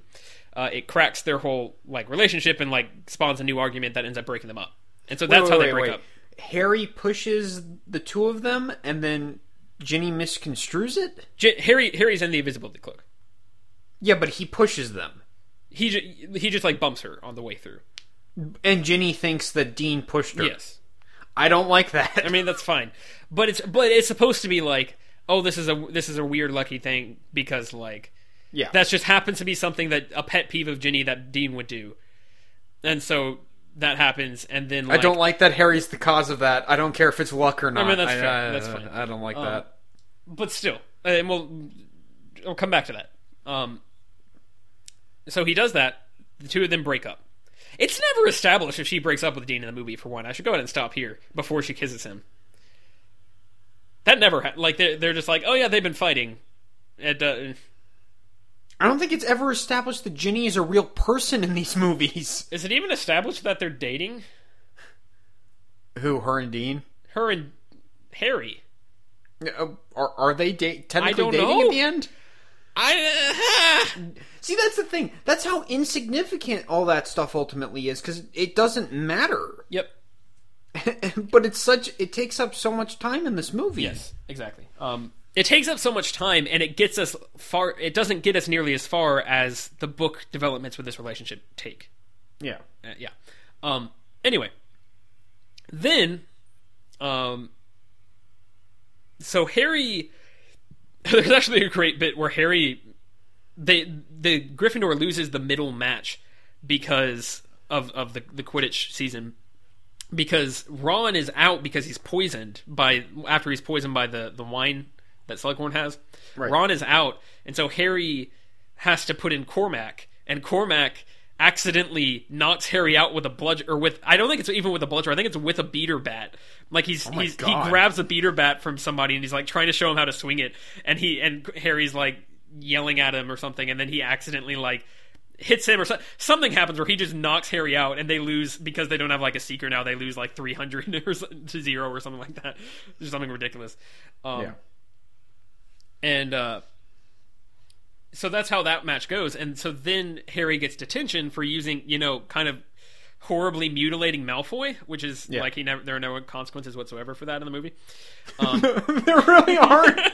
Even though like There's in- there's there's like a, a 10 second scene where Harry's just sitting there like, I guess I feel bad about it. And then Ginny's just like, you got to get rid of the book. And he's like, yeah, I guess. It's Jenny's fine. just Jenny's just got Malfoy in a body bag, zipping him up. And she's just like, shh, opens the chambers of secrets and throws him in there. um, yeah, See, see, they messed up. It's it shouldn't have said her body will lie in the chamber forever. It should have said his body will lie in the chamber forever. So they See, it's like poetry. It rhymes. Tyler. that scene It is rhymes. super effective in the book, I have to say, because that's the point where he's like, "Oh God, maybe this Half Blood Prince dude is kind of a, a, a monster." Um, Yeah. and then he's and and Snape shows up, and and he Harry's like, "I don't know, what I don't know, help." And uh, Snape is like, "You wait here. I'm taking Malfoy to the, the hospital wing," and he does it. And and Harry is just like, "Okay, I'm gonna stay here. I'm not gonna move." Like Harry, But Harry the, waits. In the movie, Harry just runs away, and Snape heals Malfoy, and that's it. And um, so Snape uh, gives him detention on the at the time of the third Quidditch match, and he's like, "But that's the time of the third Quidditch match," and Snape's like, "You just mutilated Malfoy," and then McGonagall Like, is like, Harry, Harry, I know I, I, I've been a jerk I to you that. this whole I time, get but this that is this would this be is like the one time where I think this is actually called for. And then he like like McGonagall was like, "Yes, you just mutilated Malfoy. I'm not I'm not going to like vouch for you on this one, Harry." And like Yeah. everyone's super disappointed with him.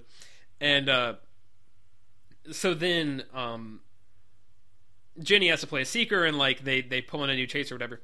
And so then there's an off-screen Quidditch match. We don't have to see this Quidditch match. I don't know Yeah. why you did not include this Quidditch match because we don't see any of it. We do not have to use any effects. You don't have to shoot anything else. You shoot Harry sitting at a desk filing some papers for Snape, looking outside and trying to hear the commentary. That's all you have to do. But for some reason they cut that out. And so instead, um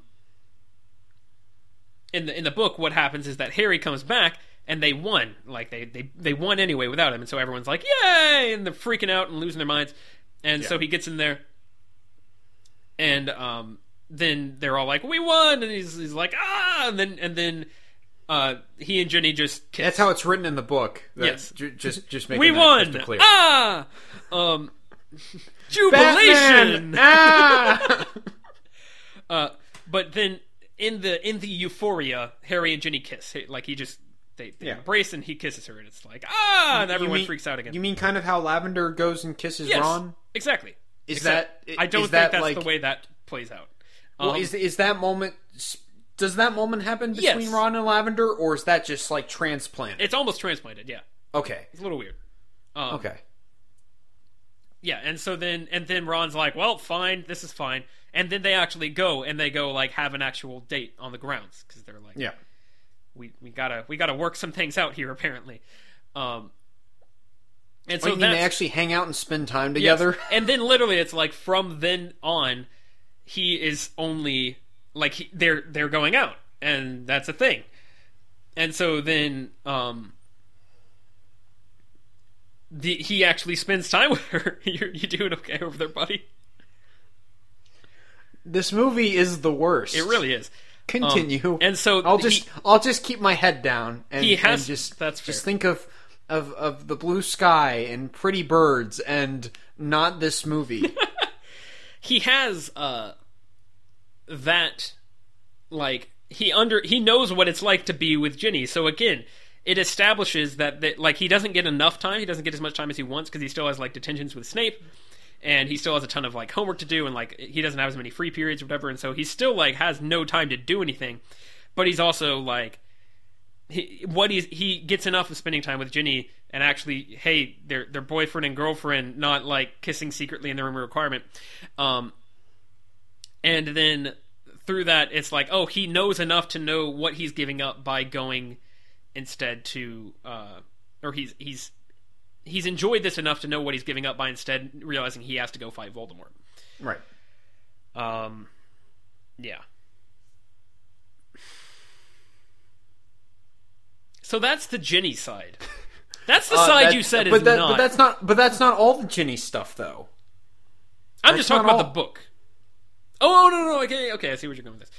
Let's think. let's talk about the Burrow stuff. Then we've got to, we still got to cover Oh, all no, the no, lavender no, no, no, brown sorry, sorry. stuff. I haven't even finished the Ginny stuff from the books. We're gonna, Oh my this is going to be a two-hour podcast. Um, Um, we should make this a part one and part two review. twist. Um, we review Harry Potter like we write write as an episode whatever Harry Potter and the Half Blood Prince Part One. So it's like, wait, did I? Miss I feel something? like we could review Deathly Hallows both parts in like forty five minutes if we really wanted to. Probably. This one takes like two two and a half hours. yeah, as long as the movie. Um, so We, we should have just done a commentary. all track. that happens. Harry goes through all the stuff with Dumbledore. Um, he goes through the entire Battle of Hogwarts, which is not in this movie for reasons that I have literally no idea of. Uh, the only thing I can think of is literally the last movie is a is all a battle at Hogwarts. That would be too. But it's not played. I'm the not. Same, I'm not saying that's a good argument. I'm Yeah. saying that's what Yeah. their argument is. But I'm yeah, but I. But what, when would they miss an excuse to do a big battle? And it's also not really a battle so much as like people running. We don't see much of the battle.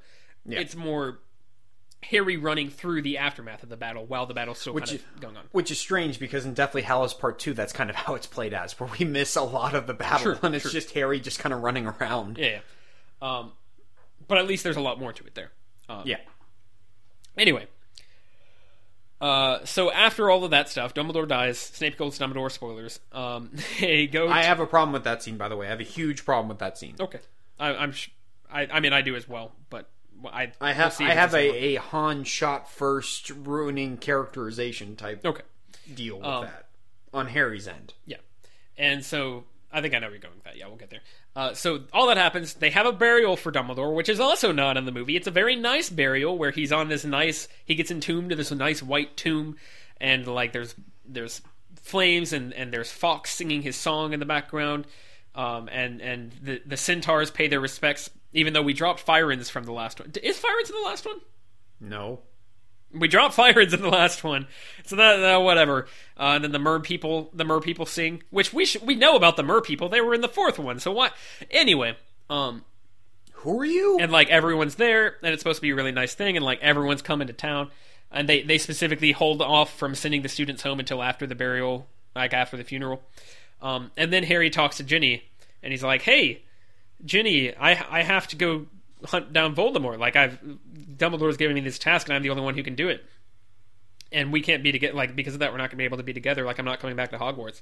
And Ginny's like, I am a I'm a fully realized uh, three dimensional character, and I understand your choices, and that's that's why I love you because you are like someone who who is determined to take down Voldemort, and so therefore I I I I, I resp- you know I, I'll miss you, but I respect your decision. And we have a This should- conversation this should about have been a. Spider-Man three moment where she goes, "This isn't about you. This is about me." It's funny that you mentioned Spider-Man 3. The very the, the moment I remember reading this book and the moment that my dad finished it, he compared it to the first Spider-Man. It is basically the same scene. Except that he she actually understands what's going on. But um the first Spider-Man where where there's the funeral yeah, um Who's the funeral for in the first Spider-Man? Norman. Right. Because Yeah. before that, Harry has the thing where he's like, Spider Man's going to pay. And then Peter's like, Oh, that's confusing. come on. Oh, that's confusing. come on. Har- Harry, gah. Um. Anyway, Oh, I Besides see, what. I see Yes. what happened there. Yes. I see. Uh, Uh, okay. besides the point. Uh, and so like they they have this really nice, touching conversation. That's where Ginny is like, "Hey, I never really gave up on you. Like I've always I've always wanted to be with you." And like it's this really nice. It's a nice scene where they talk about feelings and What are those? establish the the boundaries of their relationship and like like like the future and and talk about hey how is this going to work when we have to go kill Voldemort and like you can hide that in the room of requirement too if you want you know Oh. relationship development characters What's a Voldemort? we put it all in the cabinet. It's fine. Borgin and Burkes is going to sell it on eBay. Uh, yeah. So that's the entire boundary of just Ginny in the book.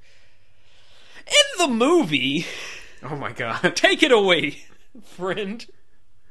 Uh, so, so what? What am I talking about first? What am I? What am I discussing? I've think- got. I've got a whole bunch of things I need to discuss. Uh, everything terrible with Ginny.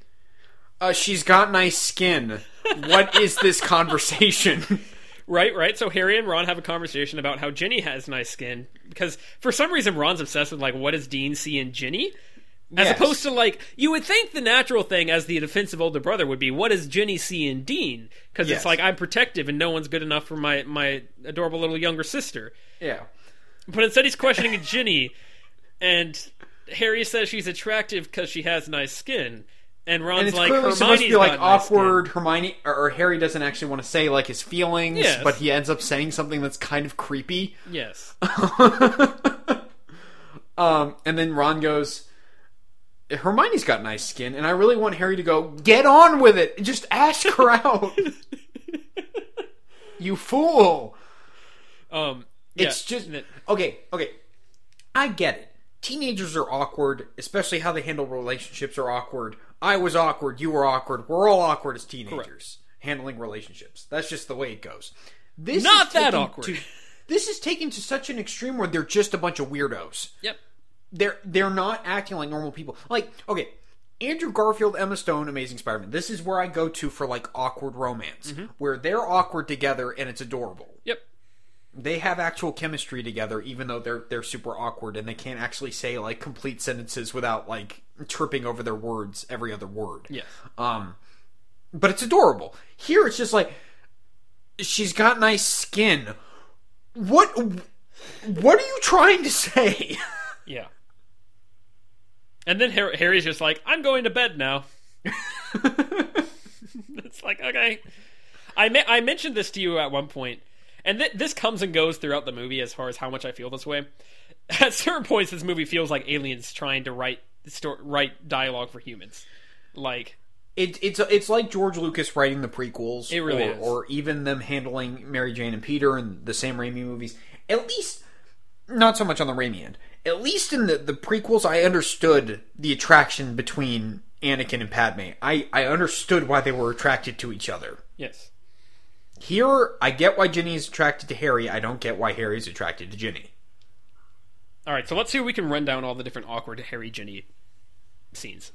Well, really, the, the the only other one I really wanted to talk about was "Open Up, You." Yes.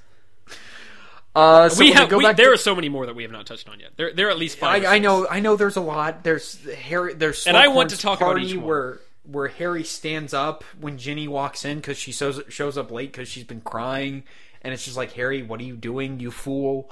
Um, There is literally no scenario in which an awkward kid who's insecure about his crush stands, stands up. up. to make it more obvious. Yeah. And it would be different if it was a thing like they, they went ahead and showed ahead of time, like everybody stands up before they eat dinner, like it's a formality, or like when Yeah. everybody walks in, everybody stands up. When somebody up. sits down, everybody stands up, and then it's like, you know, something like that. Yeah. And it's like, oh, she shows up late, but nobody else stands up. Yeah. Uh, s- something. yeah. She shows up late, and Slughorn's like, "Oh, we don't." I don't know. Yeah. Also, why is Ginny there? Point is, the scene doesn't need to be there. Yeah. I know. Well, that's the thing. That's another thing I have. So Ginny isn't the is uh, like Slughorn invites her because Slughorn on the tr- it's actually a nice little bit where there's a whole scene they cut out, which is fine. Like you don't really need to have this scene, but there's a whole scene they cut out where Slughorn grabs a few kids on the train and has them like start to form his slug club thing. Yeah. And um, he grabs Ginny because he saw Ginny hex somebody and thought it was an like do like a bat bogey hex, and he's like, it's the best bat bogey hex I've ever seen. Yeah. Um, but he knows Ginny. He invites her to the parties. It's funny that he keeps messing up Ron's name, but he knows Ginny. Yeah. So why is he not? Well, also, uh, this is this isn't really connected. So Neville is at the, that first party, correct? Yes. Why is he a server at the next party? He says something like he wasn't actually like invited to be part of the club, which is, Is odd. that- I mean, the Does- party. Is there an actual dialogue for that? Yes, yes, there is. Okay. The party, though, in the book is just house elves are doing it. So it's like, why not just have it be house elves serving, and then you can just have Neville in the background. It's fine. I don't know. Who are you? So, um, everything at the burrow is awful. Uh, Ginny, Ginny, and Harry are sitting on a couch. It really is. Ginny it's so terrible. Let's let's run through this. Let's Ginny, not. Ginny and Harry are sitting on a couch. You guys can just trust us and believe us when we say it's terrible and not watch this movie. So so fir- well first Harry's sitting down, he's talking to, to Mr. Weasley and Lupin and Tonks. And Lupin and Tonks get up and then Ginny comes and sits down with a plate of cookies or something. I don't know what they are. And Mr. Weasley Weasley's like, "Oh, get up." I don't know. And uh um he gets up and then leaves them alone and then she's like, "Want a cookie?" And he's like, "Ah," and she's like, "Open up. I want uh, don't you trust me?" and they there's like a ling, a lingering shot of of like the two of them like looking at this like cookie or something and then she she hands it to him and she he like eats it out of her hand and he's like it's good and then Ron comes and sits down between them and then he hands like like is Ron supposed to be, have clued into that at this point No, Ron's a clueless idiot. We've already established that in but, these movies. but the way it's played it's like he wouldn't sit in between them if he wasn't like insecure about I anyway but he but he looks like he doesn't know what's going Yeah, on. Yeah, that's why I'm confused. I'm like, what are what are we going for here? The movie doesn't know. Um, and then we get into the, the terrible action scene because the movie needs to stop for us to have a terrible no, action no, no, scene. no, no, no, no, no, sorry. Oh, there's more. There's oh, one more You're, bit. you're oh, you're dragging me back down. Uh, Harry is going up to bed, I guess, or coming down from bed, and R- Ginny's going up to bed, and they meet in the stairs, and then Harry is like, "Oh hey," or Ron, Ginny's like, "Is Ron already in bed?" And then Harry's like, "Yeah," and then Ginny's like, "Your shoelace is untied," and she goes down and she ties his shoelaces, and that's a scene. That's just a, it. Is that is that romantic? Is whoever wrote that's idea of romance like the the the woman uh or the man is is entirely dependent upon the woman for basic functions? What am I supposed what it what? Who let this happen? You keep looking at me like I'm going to give you answers. Yes. So then Oh. the burrow scene. Take go go I'm done talking for a moment. Go take your burrow scene away. So for some reason, out of nowhere, well, first off, the Burrows has conveniently changed location uh, to a but the middle of a cornfield. to the middle of a cornfield. Um, go back and watch the, the, the second Harry Potter movie. That's not where the Burrows Yes. is located. Even go back and watch the fourth one. Mm-hmm. The fourth one is consistent with the second one. Um, but Bellatrix and the, the werewolf Fenrir Greyback or whatever, Yeah. who's not really a character in these movies, which is fine. But we like Um, try to make him a char- a more important character, but he's not. reason. But we take out Bill, so why is he even? We'll talk about who are that. you? We'll talk about that. Continue. But then Bill shows up in the next one. He's like, "Oh, I got scratched by Fenrir." Does he really? Yes, he does. And it's like, Oh who's Fenrir? Because we never say his name. Oh, that's Um, oh god. Oh yeah, it's terrible. Um, No, so they it- they, they like- say his it's name a couple like- times in this movie. It's it is it is actually mentioned. We establish who he is.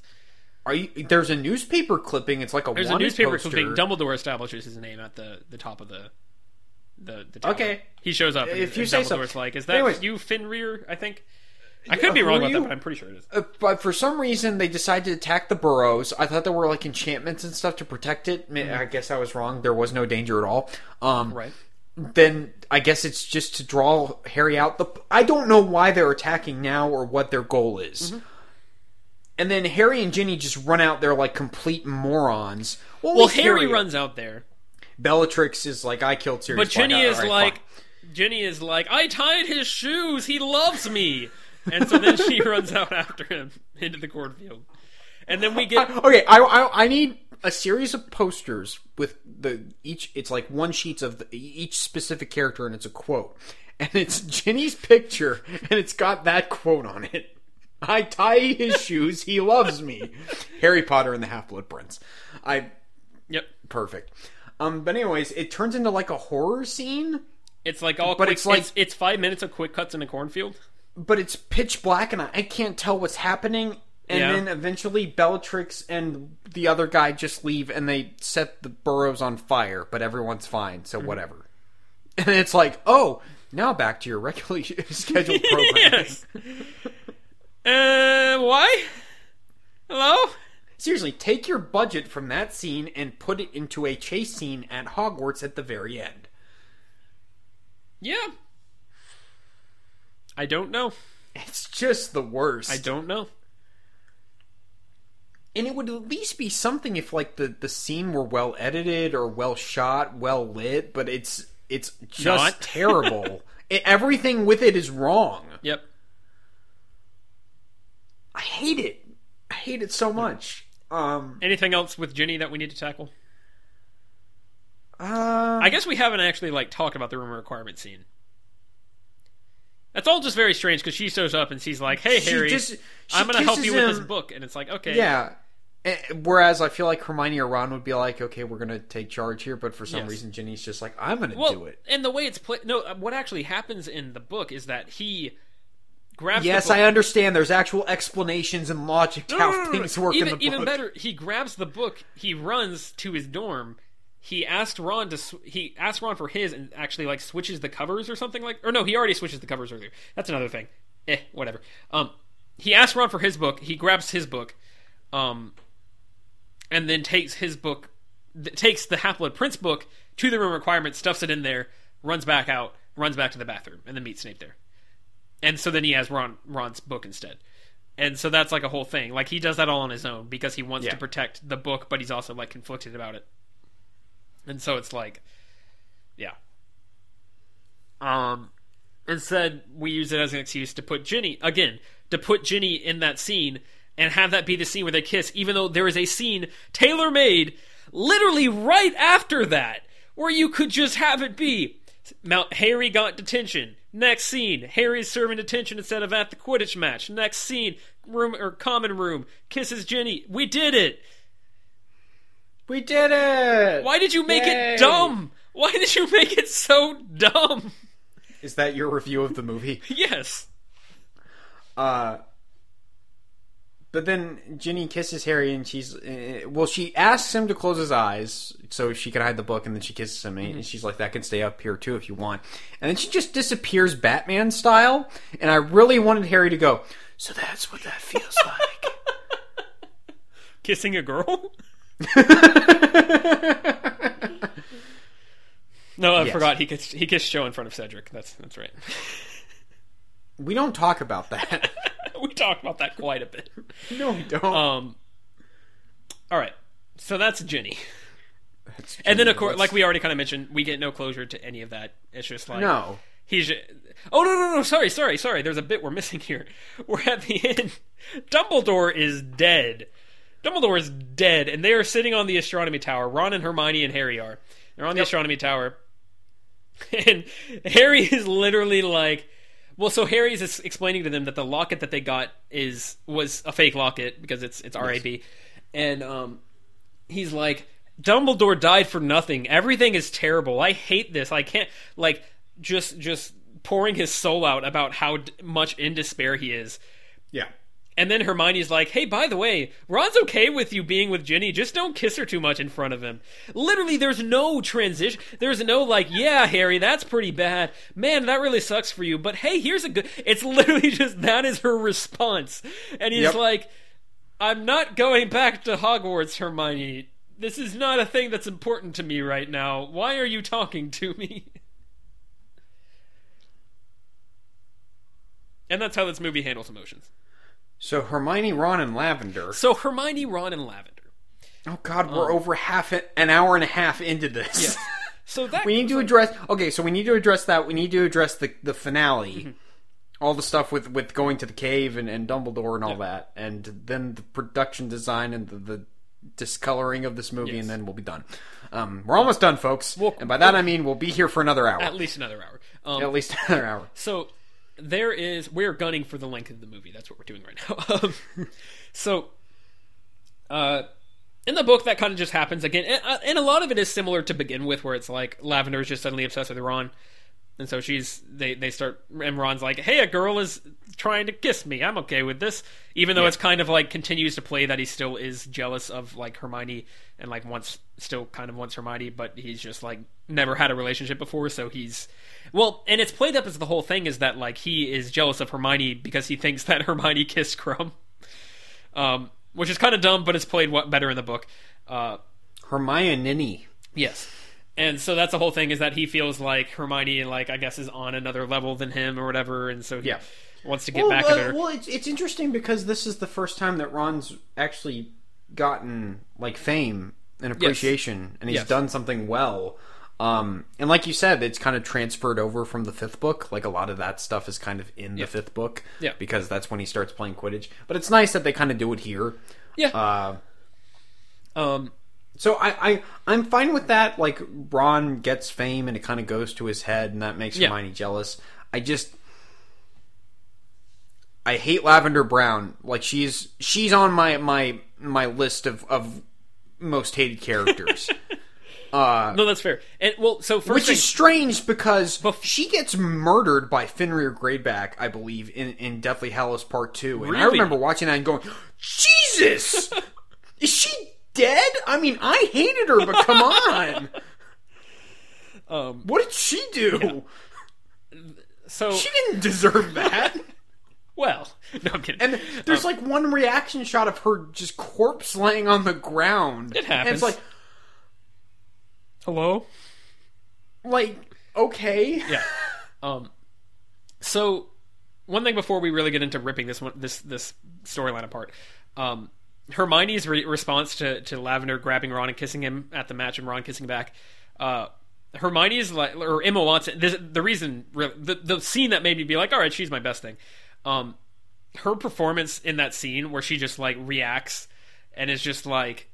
I have been waiting for this idiot for six years. Why doesn't he notice me? Why why won't Yeah. he just make a move? Like I'm so like it like, like it's just played perfectly. It is legitimately heartbreaking to watch. Well, Um, I don't like how she goes, is this what it feels like to be looking Yeah, at Ginny? yeah, yeah. I mean, the, I hate that. well, the ne- I'm so I'm talking about just that scene. The next scene goes too far. I no, think no, no, that's that's the same scene. no, no, no, no. She she does that in the common room. I'm talking about in the common room. She looks at him. Yeah. No, there's a scene where she's standing beside Harry and she looks at Oh, you're just talking about her reaction yes, there. Okay. just her reaction, just her follow. reaction. Okay. Um, and it's just not without dialogue. Yes, exactly. She doesn't have to. She doesn't have to play to any stupid script writer's deal. She's just like, oh, I can, I can show an emotion. I'll do that. I can do that. Look, I did it really well. What's that? You're not going to let me continue to do that? Okay, that's fine. Um, the next scene, yeah, is, is is very. It gets very cheesy and over the top, but just that reaction is excellent. Um, anyway, And, You know, it's just like.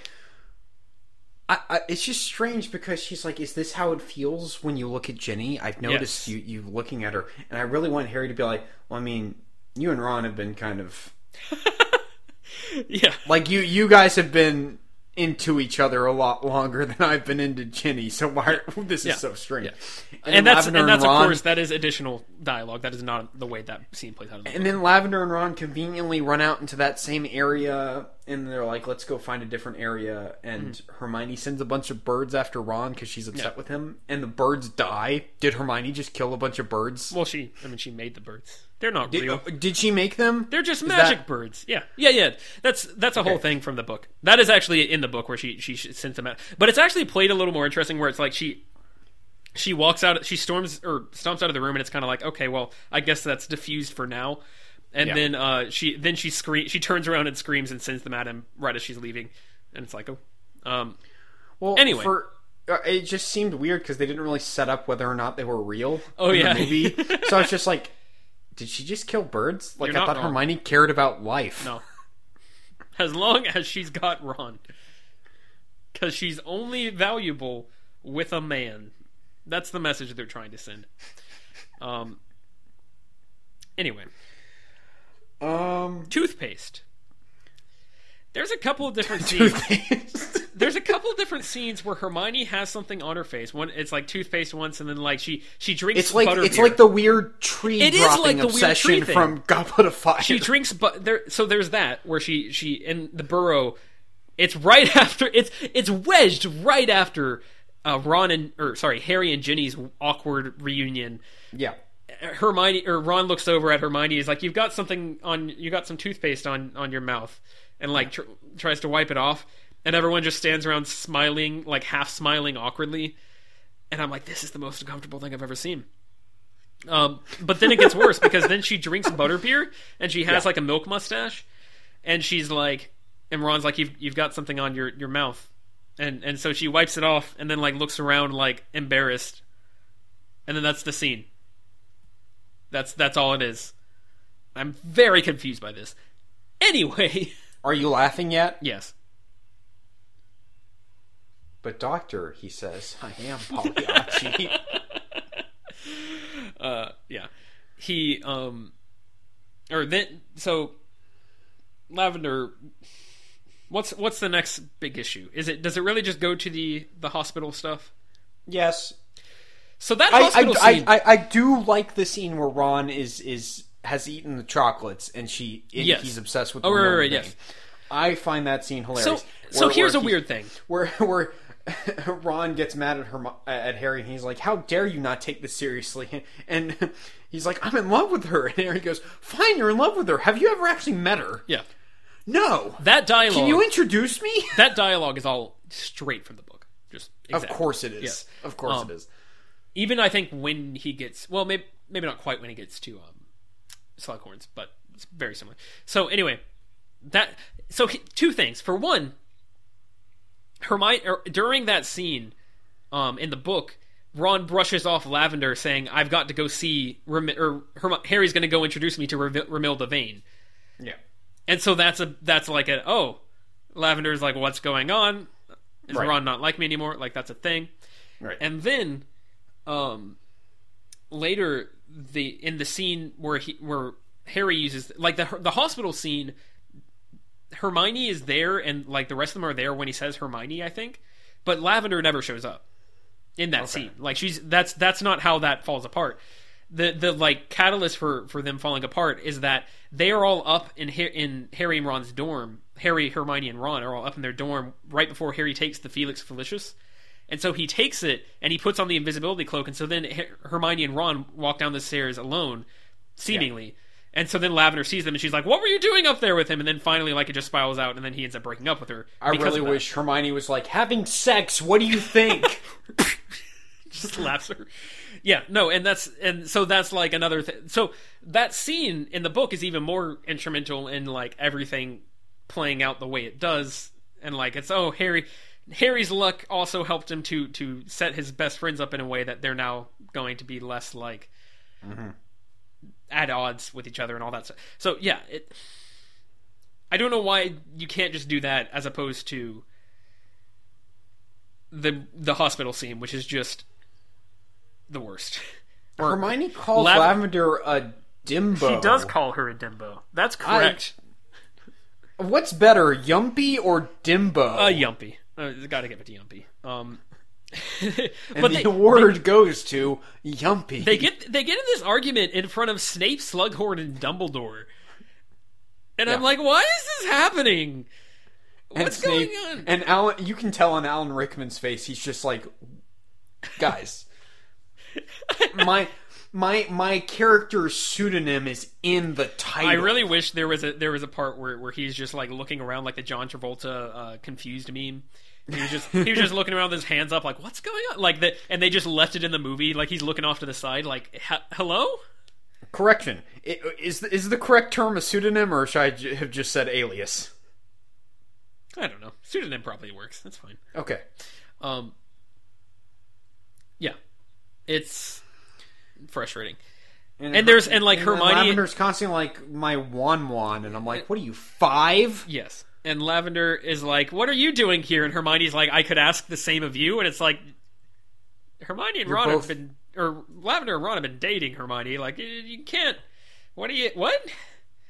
Uh, and they yell at each other, and then Dumbledore is like, "Ah, the pangs of love." Yep. And, and yeah, Dumbledore asks Harry at one point in this movie uh, if he's if he has the hots for Hermione, and so that's a thing. Dumbledore's just very pervy in this movie, and it's concerning to me. Um, Well, it's also just like he doesn't say why. He just goes, "Oh, I apologize. I was merely curious." And Harry just wanted to be like, "What are you playing at?" old man, I have to teach you a lesson again. yeah, it's it's just it's just bizarre. I don't know why I they know thought you were in love with Grindelwald, but this is just getting ridiculous. I also feel like, and maybe this is inevitable, but I feel like Slughorn is just generally. So here's the thing: is that well, I'll I'll put that put a pin in that. Do you have Are more we to done say? with the relationship? I was going to say, do you have more to say Are about we- Lavender? are- Because if, if not, then we'll I she's just gone after that. There's like the one scene where he, he's like, "Oh, I, I don't remember how like how we broke up," and then Hermione's like, "It wasn't. It was brief." Um, I also the scene where he's like whispering Hermione in his sleep. I found to be the most cringeworthy thing Yeah. I've ever witnessed in my life. I in the theater. Little mild anecdote. I actually said out loud, "Are you serious?" when that scene happened. I don't condone talking in the middle of a movie. I was so just yeah. I had so many angry feelings watching this movie. Um, this is one of my first experiences in the theater where I was like, I hate this movie. um, but yeah, I I hate it so, So much. okay, so playing off of that that scene with the Felix. Um, another thing is that he puts on his invisibility cloak. He walks down there. In the movie, Slughorn is stealing the like he's taking leaves off of the plants. Yeah, and he's like, these are very valuable. Yes. Um, in the book, he asks for them from Professor Sprout, and Professor Sprout's like, "Yeah, you can have some for your potions class. That sounds good." And he's like, "Good transaction." Like they're adults, and you know they're just they they work at the school and they need supplies. Is Slughorn a Slytherin? Yes. Interesting. Yes. Because that kind of feeds into my desire for having a Slytherin that's not pure evil. Yep. Not once is it said in this movie that he's a Slytherin. Yep. I'm I'm done with this movie. Let's not even talk about it anymore. Let's just cast it away. or talk about it for another three hours. so, uh, so that's a thing that bothers me is that, I mean, for one, Harry shows up and then he already knows about Aragog, so he tells Slughorn that he's going to help Hagrid with his tragedy, and so I feel like that's kind of jarring in the movie where it's just like, oh, giant dead spider, and Hagrid's upset about it. I guess. I feel like that kind of comes out of nowhere. Would have been nice to get a little more on that, but whatever. Um, but yeah, I'm bothered by the fact that they turned Slughorn into more of like a creepy, like, Yeah.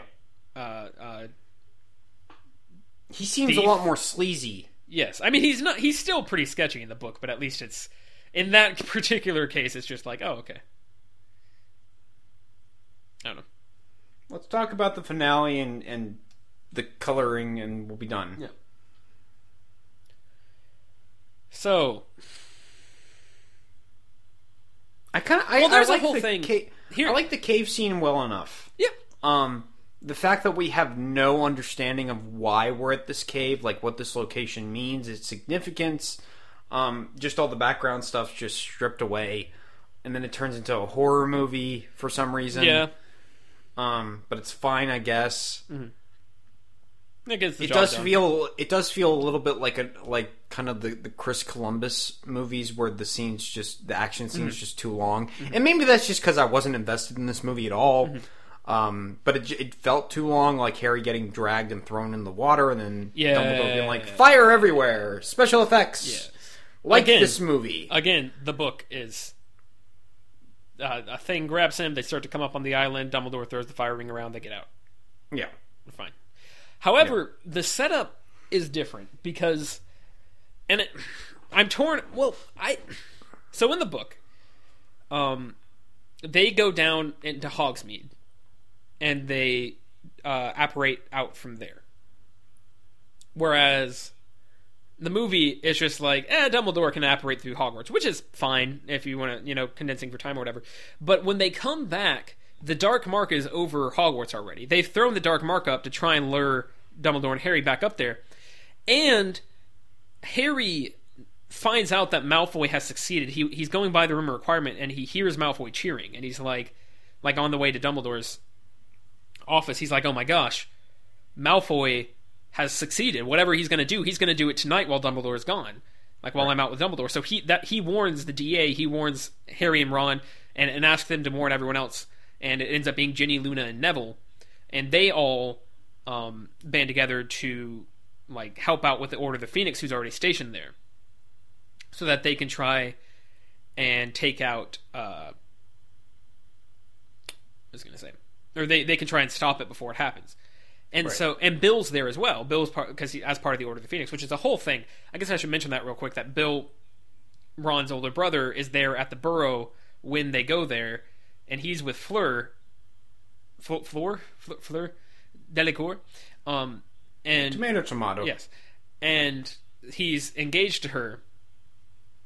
And Ginny and um, Hermione and Miss Weasley all kind of hate her because she's very like airy and pompous and that sort of thing. And so Bill is also there and basically the dark mark is over the castle so they immediately and the reader immediately gets the sense of like oh lord is someone dead? It's like oh did, did did they build up Ginny just to kill her off? Like is that what's going on here? Like what what just happened? This is terrifying. And they get up there uh, they use they actually use broomsticks to get up to the top of the castle um, from Madame Rosmerta and they get up there and uh, Dumbledore is like I need D- that's when Dumbledore's like I need you to go get Snape so that Snape can like like because of this dark mark. And then and Harry puts on the invisibility cloak, which I think is going to work into something that you have a problem with here. Uh, and then Dumbledore petrifies him right as Malfoy shows up and uh, disarms Dumbledore. So Dumbledore petrifies Harry, so Harry cannot move. Malfoy disarms Dumbledore. It was the last thing Dumbledore did before Malfoy disarmed him. Like he did it instead of protecting himself, and that's how. And so Harry sits there listening to the entire discussion, and Malfoy says yes, one of your members is dead. I, I, I stepped over him on the way up here. And so there's this dread of like, who else did we lose? Yeah. Um, and we later find out that it was Bill. And there's actually a really, really nice scene where Bill has been disfigured by Fenrir Greyback. And Fleur and Miss Weasley are standing over him. Miss Weasley was like, he was going to be married too. And Fleur is like, what do you mean he was going to be? And, and Miss Weasley's like, well, I thought you might not want to be with him anymore. And Wait, wait, wait. So, so does he die in this? no, no, no, no. Okay. Just the fact that he's no, that's what I'm saying is he's disfigured, and Miss Weasley is like sort of implying that Fleur is going to be shallow enough that she's going to to leave him, and Fleur is Okay. like. It's this really great little scene where Fleur is like, "No, I'm I'm pretty enough for the both of us. I don't care. He's he's just this. These scars just show how brave he is." And then like, there was a great little bit where where um, Miss Weasley says that she can borrow a tiara that's been in their family, and then they both just break down crying and hugging each other like they finally make up. It's the, it's really well done, and we miss all of that, of course, because this movie doesn't have time for emotional beats that are powerful and resonate with the audience. Um, where was I going next? So Harry Harry gets petrified. Malfoy is now talking to Dumbledore, and this is what I assume you were talking about there, with the fact that Harry is not petrified during Harry just stands there like Yes. a complete moron. Yes. I'm sorry. I don't care if Dumbledore says you have to trust me. Harry would not have, have Exactly. allowed that to happen. Which is why Dumbledore actively petrifies him Yes. in the book, because it's like he knows that Harry would be too headstrong to not. and I guess I guess the idea is he's he trusts Dumbledore up to a point, and then Snape shows up, and Harry thinks everything is going to be okay because Snape shows up. Yes, but there's a point at which he would have you would have expected him to just hit Malfoy. Be like, Or he would have joined Snape. He would have gone up there yeah, with yeah, him. Yeah. I'm, I'm sorry. That that's to me that that felt like like a Han shot first. Like we're we're changing this for the worse. Yes. You know. I agree. Um, I'm like I'm sorry. The character would not behave that way. Yes, exactly. Um, and then Snape shows up. He kills Dumbledore. Um, that's all fine. I, I do love Daniel Radcliffe's acting when he's confronting Snape yep. and he keeps yelling, "He trusted you." Yeah. Well, but I was going to say fir- first. There's the bit we we ha- have to talk about the fact that the book has this entire sequence where they run through the castle. There's curses and jinxes and spells flying everywhere. The castle's kind of like the, the corridor they're in is kind of falling apart. Right. Um, you're not sure who all is safe. We kind of find people here and there, and Harry keeps running into people. He gets out onto the ground, and so there's there's a sense of like, is anyone else dead? We don't know. He, Harry runs out onto the grounds. He's just running headlong and screaming at Snape and trying to curse him with the unforgivable curse. Uh, Hagrid shows up to try and stop them, and then Hagrid's house gets set on fire, and then you freak out because Hagrid's like, Fang's in my house, and he has to run and save Fang, and like it's this whole terrifying climax to this this very quiet build throughout the entire book. And then we find out that Snape is the Half-Blood Prince, which is just thematically a very strong thing as far as the characters and and Harry. It's the book is all about like Harry's trust of characters and his obsession with fi- with proving that certain characters are evil, and the fact that he's overlooking the book right in front of his nose, and the fact that it was written by the guy he thinks is evil.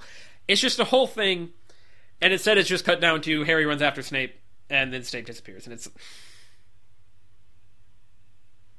I just I don't know that you have to have it, but I, I think that sense of tension and suspense is really important to drive home the fact that nowhere is safe now. Yeah. This is Voldemort's world. Harry now has to go stop Voldemort because he's never going to have that safe place until he does. Like, yeah. I don't know.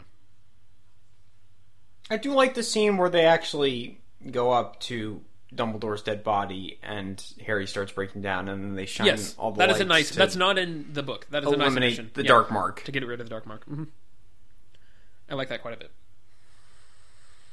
See, we can say we like things about movie said sometimes. we've said like in the middle of just bashing everything around one particular thing, we'll be like, "Oh, that thing's pretty good though."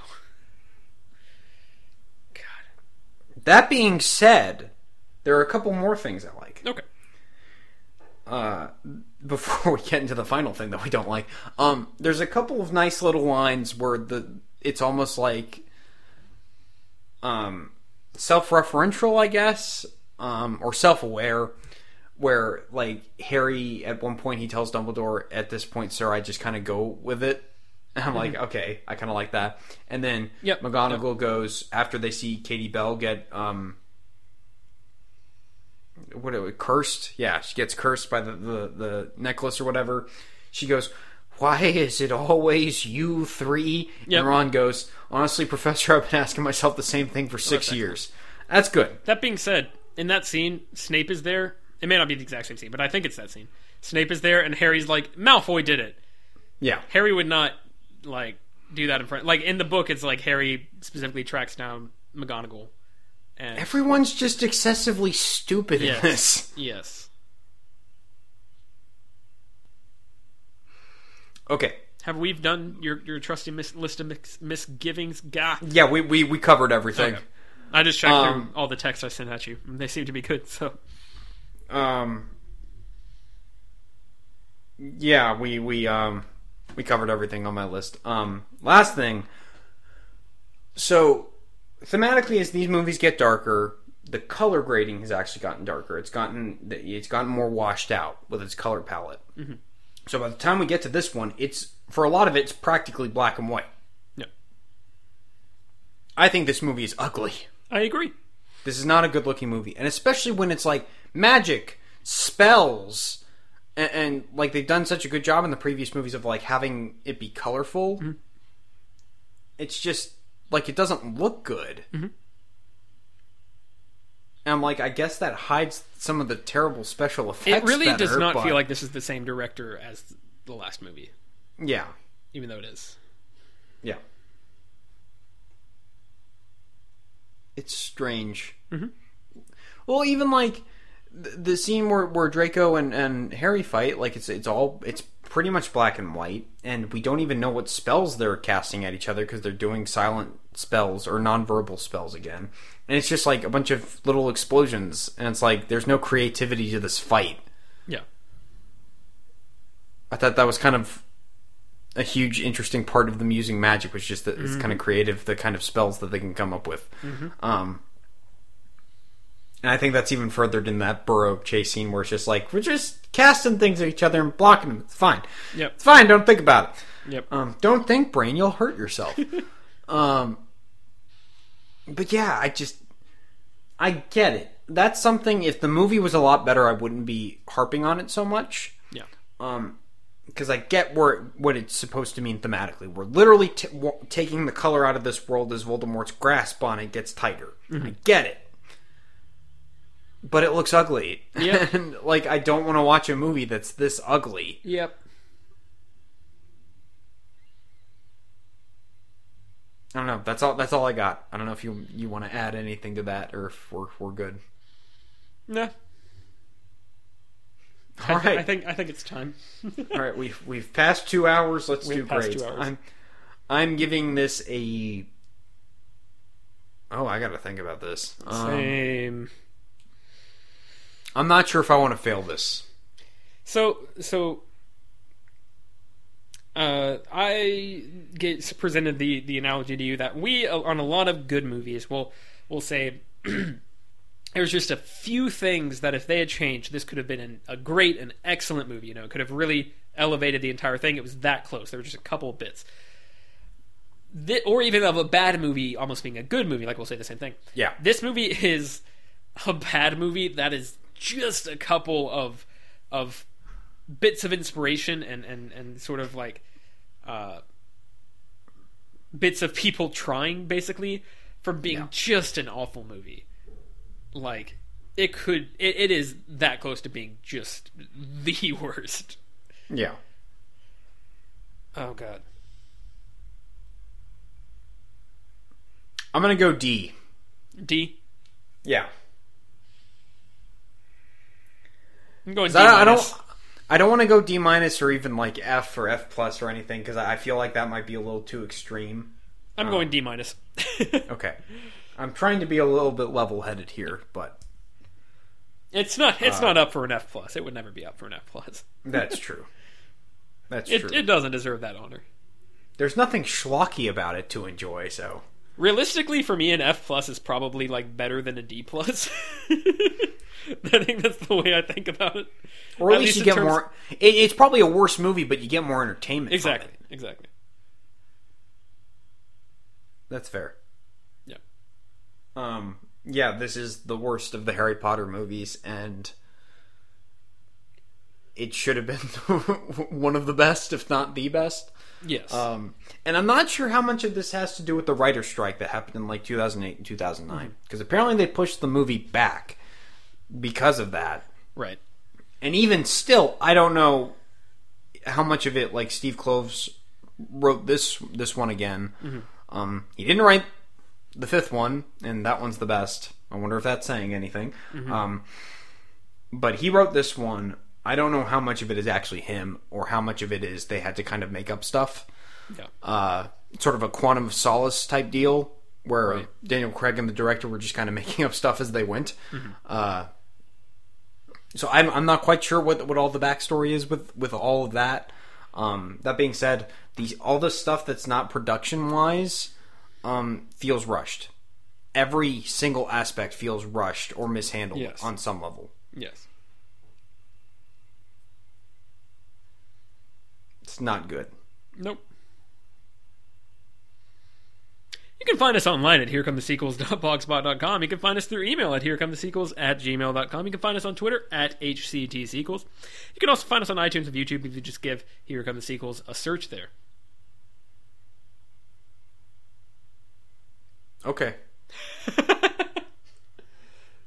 uh, next week we'll be talking about Harry Potter and the Deathly Hallows Part One, which Yeah. I have considered to be one of the best of the bunch. Um, I'll have to see if that changes at all. I'll, I'll be very interested, especially after this one.